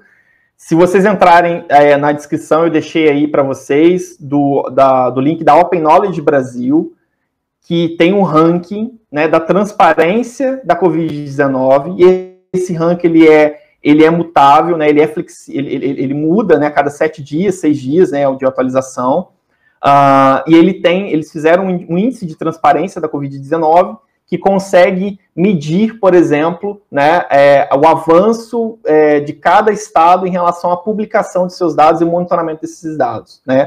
É, hoje a gente tem um exemplo, hoje está sendo o exemplo né, é, no Brasil, um dos grandes exemplos no Brasil, é, que é o Estado do Espírito Santo. O Estado do Espírito Santo, o governo do Estado do Espírito Santo é, traz hoje uma, uma, uma, uma, uma, análise do avanço da doença no estado de forma muito rica, de, no, em termos de granularidade muito, muito alta, né, em relação à especificação de cada caso, em cada local, em cada cidade, distrito, região, setor é, sanitário, uh, tipo de doença, o que, que as pessoas estão mais sentindo, estão sentindo mais febre, estão sentindo mais diarreia, se possuem reincidência dos casos, né? casos recuperados, óbitos notificados, quantos testes foram feitos, isso é fundamental. Pouquíssimas, é, pouquíssimos municípios, estados, principalmente, estão divulgando, divulgando quantos testes fizeram, quantos testes rápidos, quantos testes de sorologia, né, é, fizeram com seus pacientes. Então, é, é, é nesse ranking, se você buscar o estado e pesquisar Covid-19, colocar o nome do estado na frente no Google, você já vai, já, já vai achar um exemplo claro de cada um desses estados né, que estão fazendo esse monitoramento. É, eu consigo falar pela cidade de Volta Redonda, né? Na cidade de Volta Redonda a gente tem um exemplo desse monitoramento. Se você entrar é, é, é no site voltarredonda.rj.gov.br barra VR contra o Corona, você vai conseguir olhar a página é, é, da transparência das contratações emergenciais, mas principalmente do banner, né? Você vai conseguir visualizar o, o, monitoramento da doença em Volta Redonda. Então, o que vocês estão, de repente, quem mora na cidade de Volta Redonda, está acompanhando é, os jornais, né, mostrando o ranking dos, dos, dos, dos bairros, né, enfim, quem está na frente, quem que apresenta maior número de casos e de óbitos, enfim, é, são fruto desse trabalho de monitoramento, né, junto com o Departamento de Epidemiologia, né, na, na cidade de Volta Redonda. Então, é um exemplo também que pode ser, ser analisado e que está dando certo, porque os jornais é, estão publicando, e, e, esse é o ponto principal, né, porque o painel ele não pode ficar só ali também para o gestor, né, para que ele analise, mas ele precisa estar aberto, ele precisa trazer informações que a imprensa consiga codificar e decodificar para apresentar para a população, né?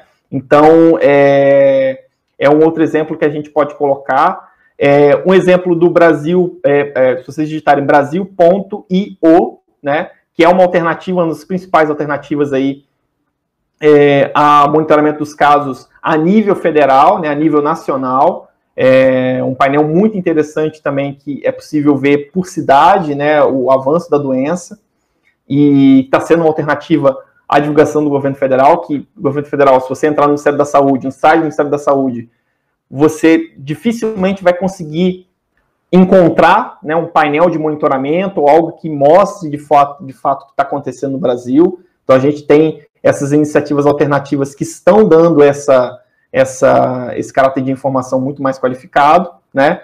É, sem contar é, alguns municípios, né? Alguns municípios que têm feito isso, a prefeitura de Serra, do Espírito Santo também, é, é, que foi inclusive considerada pela última é, ranking da, do, da, da, Controladoria Geral da União, né? No ranking do Brasil de Brasil Transparente, como a primeira cidade mais transparente do Brasil, né? Que tem trazido aí é, não, é, trabalhos não só voltados né, à transparência das contratações, das contratações, enfim, da parte orçamentária, como também do monitoramento. É, enfim, dentre outros exemplos, mas acho que o, o, melhor caminho é o que a Open Knowledge Brasil está fazendo e está desenvolvendo né, como um projeto para mostrar a transparência dos estados né, em relação ao monitoramento é, da doença no Brasil. Bom, sexta pergunta. Tendo em vista Tendo em vista a participação dos atores sociais envolvidos, quais tipos de ferramentas podem ser utilizadas para conscientização e, consequentemente, assumir suas responsabilidades? Bom, eu, eu não, não me arrisco a, a trazer ferramentas específicas né, que, vão, que vão trazer essa, essa maior garantia né, em relação a como ela, elas podem auxiliar na, na, na, na conscientização, enfim, no, no, na, na, disseminação dessas informações, porque, é como eu falei, o problema ele não está diretamente na tecnologia, né, na, no ferramental que nós apresentamos. É, que eu acho que ferramentas nós temos várias, né? Nós temos os aplicativos, nós temos é, os painéis digitais, nós temos é, o, o, próprio as próprias redes sociais, o próprio WhatsApp, né, que acaba sendo uma, um veículo de comunicação fortíssimo, sobretudo no Brasil, né, é, ou seja, a gente tem diversas maneiras e canais, né, é, é, tanto síncronos, né, como assíncronos, ou seja, né, tanto é, é, é, que podem ser colocados ao vivo, como por exemplo essa essa live, né, como também que podem ser deixados de forma que o usuário possa buscar que é, hoje né, conseguem responder e conseguem trazer né, uma, uma, uma grande variedade de possibilidades dessas informações. A grande, a, o grande problema nesse processo é justamente a vontade né, e, e, e, a, e, a, inclinação do poder público né, e do Estado em trazer essas informações à tona. Né? Por que, que eu vou trazer os casos recuperados né, é, é, e, e, e fazer questão de mostrá-los à população e eu não vou eu vou omitir os casos, né, ou vou mostrar de forma é, é, é, é, não muito clara a evolução dos casos notificados, porque a minha intenção é abrir o comércio, é responder ali as, as, as, as inquietações das academias, enfim, dos comerciantes, dos empresários que estão ali na minha cola todos os dias me pressionando, né? Por que, que eu vou fazer isso? Então, eu vou mostrar aquilo que me convém, né? Então, é, é, é essa, é essa, é, é essa tomada de consciência que nós, cidadãos, precisamos ter do poder. E aí a gente volta lá no que Castells falou, né? Da, da ideia da sociedade em rede, da sociedade informacional, é justamente no, no poder em ter é, é, o, fluxo de, o, o, fluxo de informações e de produção de informações ao nosso favor, né? E, e ao favor dos nossos discursos políticos.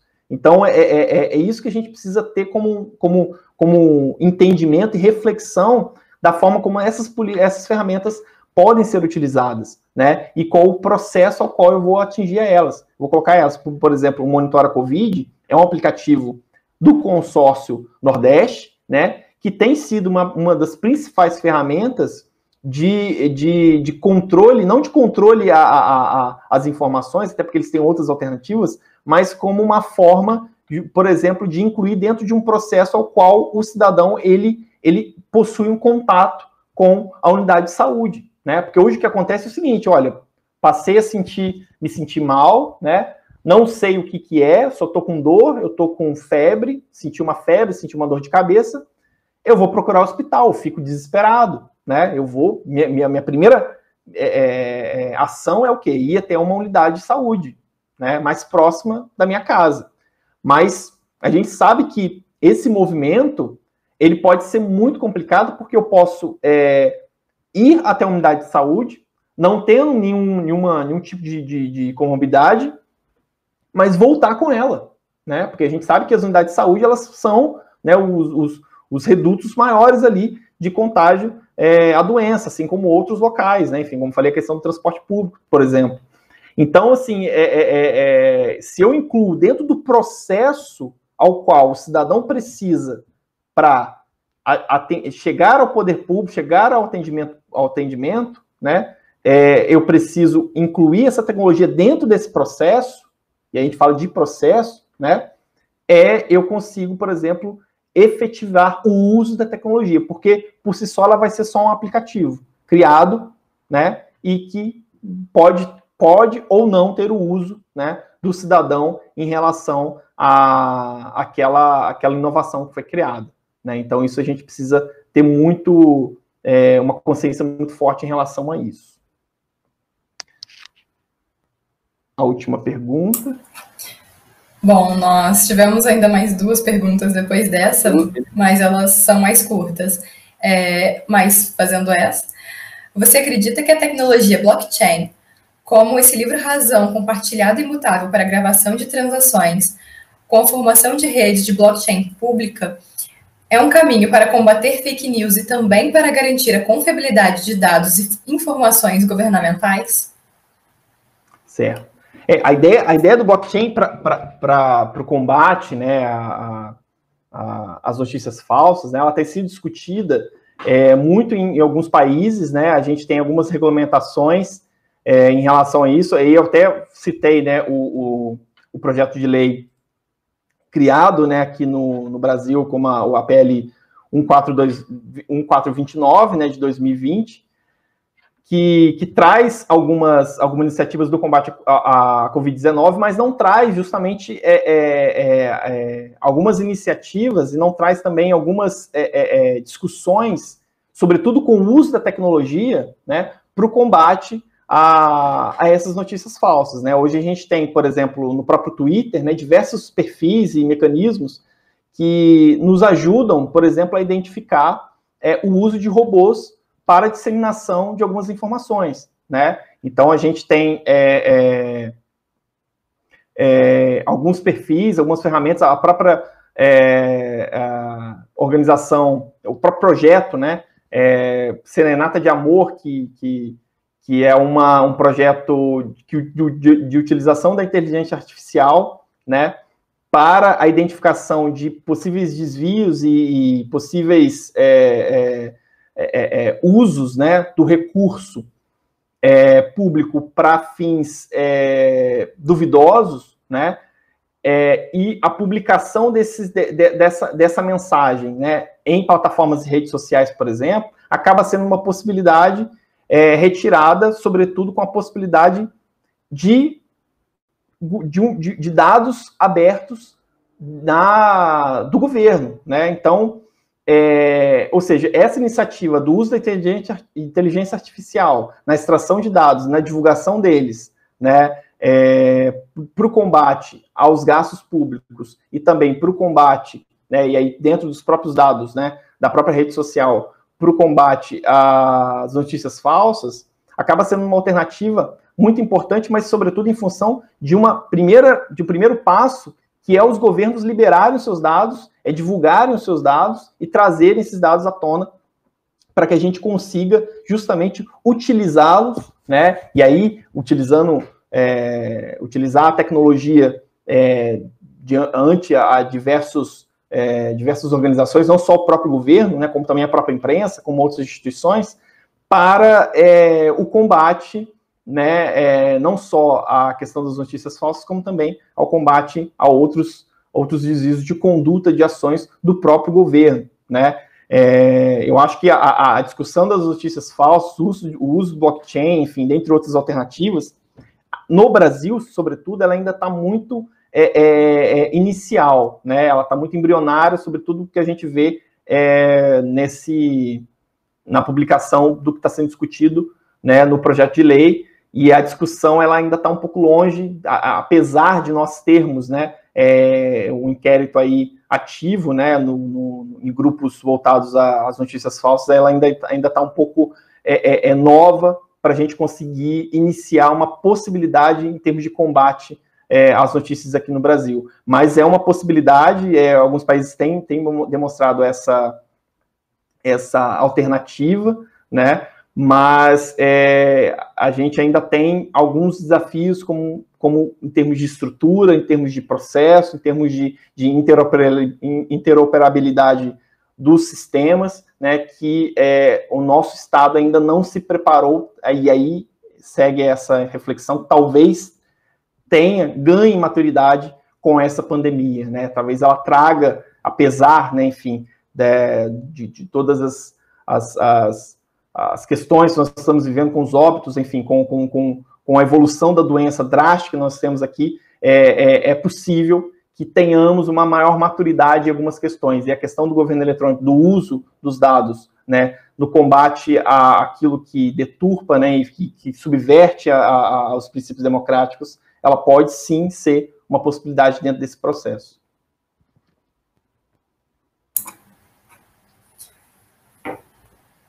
Bom, é, a próxima pergunta é como promover uma governança digital democrática direcionada aos valores da gestão social entre essa produção alternativa e a fragilidade dos dados oficiais. Perfeito. É, pois é, a, a, a governança né, digital, né, a governança dos dados, né, é, ela, ela hoje né, tem sido feita, tem sido, tem sido conduzida, né, sobretudo é, impulsionada principalmente por essas instituições, né, por essas instituições é, sem fins lucrativos, alternativas, que têm mantido uma discussão mais quente sobre isso. Né? Eu citei o exemplo da Open Knowledge Brasil, do Transparência Brasil, né, é, do Instituto Governo Aberto, e eu esqueci também do artigo 19, que é uma entidade sem fins lucrativos da, da, do Reino Unido, né, que tem sede aqui no Brasil e traz também uma discussão em relação ao acesso à informação, né.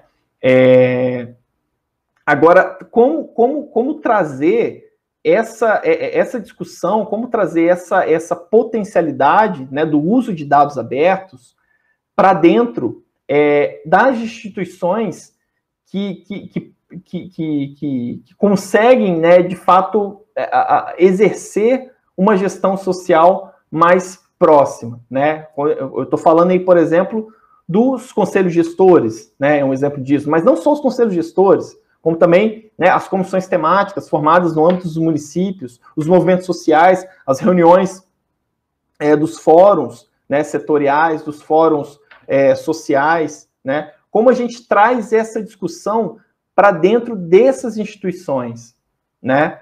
É, eu acho que, que, que, que, há uma possibilidade é, grande de que os dados abertos eles consigam é, é munir essas instituições, né, munir a, a, a, o exercício do controle é, social e da gestão social dos estados é, de forma de forma mais eficiente, né, de forma mais eficaz. Então, por exemplo, é, quando eu tenho um conselho municipal de política pública é, na área da saúde, né, um conselho municipal de saúde, de, de, é, até que ponto o governo, né, o, o, município, a prefeitura, ela divulga os dados abertos para esse Conselho Municipal de Saúde conseguir trabalhar esses dados e tomar decisões de forma deliberativa, né, entre os seus pares. Então, é, é, é, é analisar essa capacidade, é, essa possibilidade é fundamental, porque é, é uma capacidade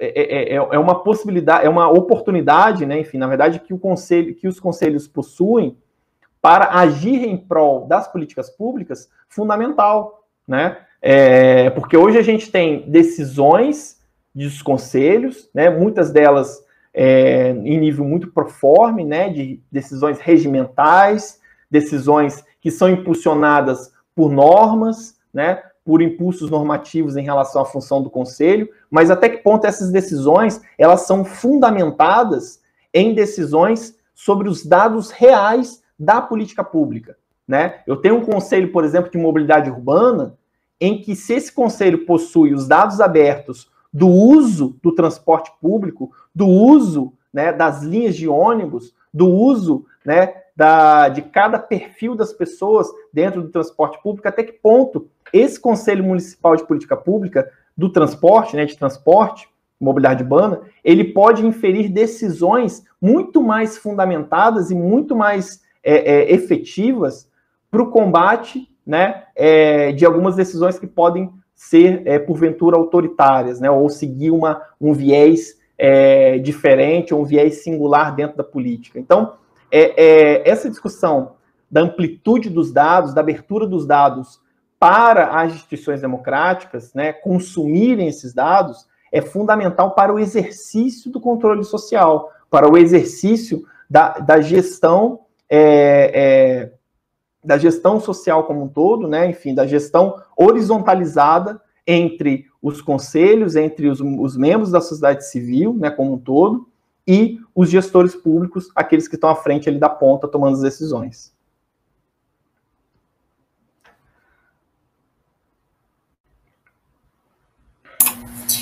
E, para fechar o nosso bloco de questões, qual o papel do controle social em relação ao uso dos dados utilizados pelos governos federal, estadual e municipal? Como controle social pode ser efetivo nesse caso? Bom, eu acho que eu, eu, respondi um pouco, né, do que do que eu acabei de falar uh, em relação à última pergunta, né? A ideia é como é ir reforçando, né? É, realmente é isso. O controle social ele, ele, o exercício do controle social ele só, só pode ser efetivo, ele só consegue ser efetivo, né, quando eu tenho uma divulgação, uma disseminação das informações, como, quando esse fluxo de informações ele também é efetivo, ele também ele se torna eficaz, né, na verdade, dentre é, a discussão que pode ser travada por um órgão que exerce o controle social, o controle da sociedade, né. Então, se eu tenho é, é, que uma política de é, é, é, voltada à educação pública amplia seus dados abertos, né? abre os seus dados e divulga para mim, por exemplo, é, da quantidade de alunos né, em situação de vulnerabilidade social ou de alunos, por exemplo, é, que consomem ou não consomem, ou dependem ou não dependem né, de, de merenda escolar, por exemplo, ou que possuem ou não possuem internet em casa, né? Eu consigo, por exemplo, é, é, é, é, dar instrumentos para o conselho de gestão escolar, né, para o conselho de alimentação escolar, por exemplo, quanto à definição de distribuição de cestas básicas para essas famílias. Né? Será que as famílias que estão sendo beneficiadas são realmente as famílias que precisam é, é, desse auxílio? Né? Será que é, estão sendo bem distribuídas dentro daquelas pessoas que fazem de fato esse consumo? Onde são os dados? Onde, onde é, é, em que o governo está se baseando para é, fazer essa, essa análise né, e aplicar essa, essa ação dentro é, do que foi colocado? Será que a compra de uma, de uma, de uma empresa ou o desenvolvimento de um software né, para, para, para aulas remotas né, nas escolas, elas, ela é uma decisão acertada é, para alguns grupos que frequentam né, aquela comunidade escolar, para alguns para algumas pessoas que possuem ou não possuem um acesso, né? Será que quantas pessoas eu vou precisar, por exemplo, é, dar auxílios em relação à questão do acesso para que tenha né, maior maior democratização é, em relação à, à educação é, nesse nesse período, né? Enfim, nesse nesse contexto, nessa dinâmica. E aí o conselho, né? Enfim, o controle social, não só o conselho, eu falo de conselho, mas a sociedade como um todo, né? Tendo essas, divulga é, essas informações divulgadas é, de, em linguagem fácil, usual, né, é, sobretudo, eu tenho uma possibilidade muito maior e uma, um, e uma, uma efetividade maior do controle social a respeito das decisões tomadas, né, do investimento ou não, do investimento em determinada quantia de, de, equipamentos de EPI, em determinada quantia equipamentos de máscara, de álcool em gel, de distribuição desse álcool em gel, né, é, para as unidades de saúde, uh, de alocação desses profissionais, de um programa de voluntariado, por exemplo, na área de saúde, que está acontecendo bastante também, né, é, quais, quais lugares precisam precisam maior, é, mais dessas, dessa força de trabalho? Até que ponto o Conselho Municipal de Saúde está influenciando nessas decisões estão sendo colocadas, sobretudo balizadas os dados que estão sendo divulgados pela, pela organização, pela organização pública, né? pela, uh, pela prefeitura, pela Secretaria de Estado, ou seja, pelo governo federal. Então, é, eu acho que é, é, esses três pontos, né? E aí a, a, ideia de abertura de dados, né? A ideia de, de, de do, do, open data, né? Enfim, de, de, de, do governo aberto, né? Da transparência dos dados, ela tem fundamental importância nesse processo porque ela possibilita, ela oportuniza, ela, ela, ela, ela, ela, garante, não garante, mas ela, ela, ela possibilita a efetividade do exercício pleno do controle social, seja por um conselho, seja por movimentos sociais, seja por outros grupos interessados da sociedade civil. E é isso que a gente precisa garantir. E aí, termino um pouco a fala aqui, é, falando, é, deixando um pouco do que né, Boaventura Souza Santos coloca, né? A gente precisa democratizar a democracia, né? É, e o que, que, é isso? É justamente é, é, é, dar direitos às pessoas a terem direitos, né? Das, das políticas públicas, da garantia do bem-estar naquilo a qual ela está ela tá, é, é, proposta, enfim, ao qual ela está inserida, né? Então, eu acho que democratizar a democracia nessa ideia de abrir os dados é possibilitar com que a população, a sociedade civil consiga consumir esses dados e gerir esses dados e tomar suas, suas decisões e, e fiscalizar as decisões e controlar também as decisões dos gestores, das gestoras públicas que estão à frente ali é, do Estado, né, é, é, em relação à direção da nossa, das nossas vidas, né, da forma como nós, nós estamos é, é, colocados ali naquele município, enfim, naquele estado, naquele, naquele país. Então, acho que é, fica muito essa, essa, essa, essa, essa ideia né, da possibilidade de abertura de dados né, e a possibilidade a qual ele coloca para a garantia do, do controle social pleno.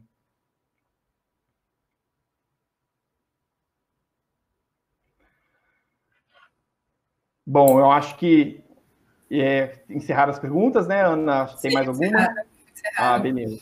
A gente queria te agradecer muito. O Grupo PET está muito feliz com a sua participação. Você é ex-petiano, então a gente tem ainda um grande prazer em trazer você aqui. Prazer meu. É, a gente fica muito grato também a todo mundo que assistiu e todo o conteúdo que o professor falou é, está, nas está nas referências que constam aqui no final, aqui, na, aqui embaixo do nosso vídeo.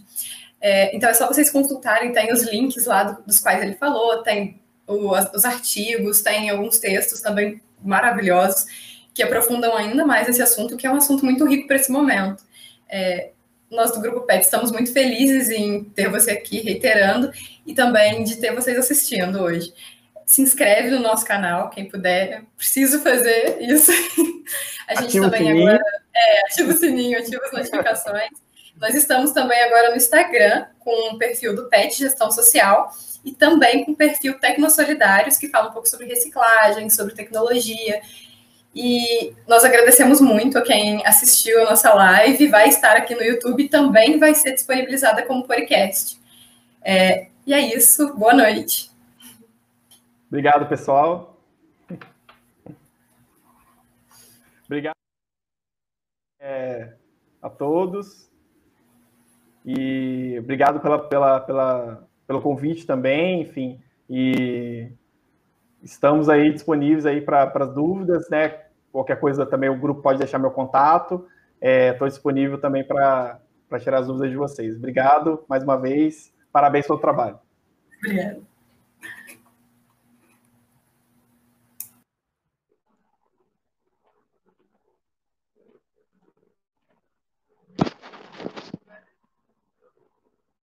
Alô. Só um minuto. Só espero o Henrique entrar aqui rapidinho.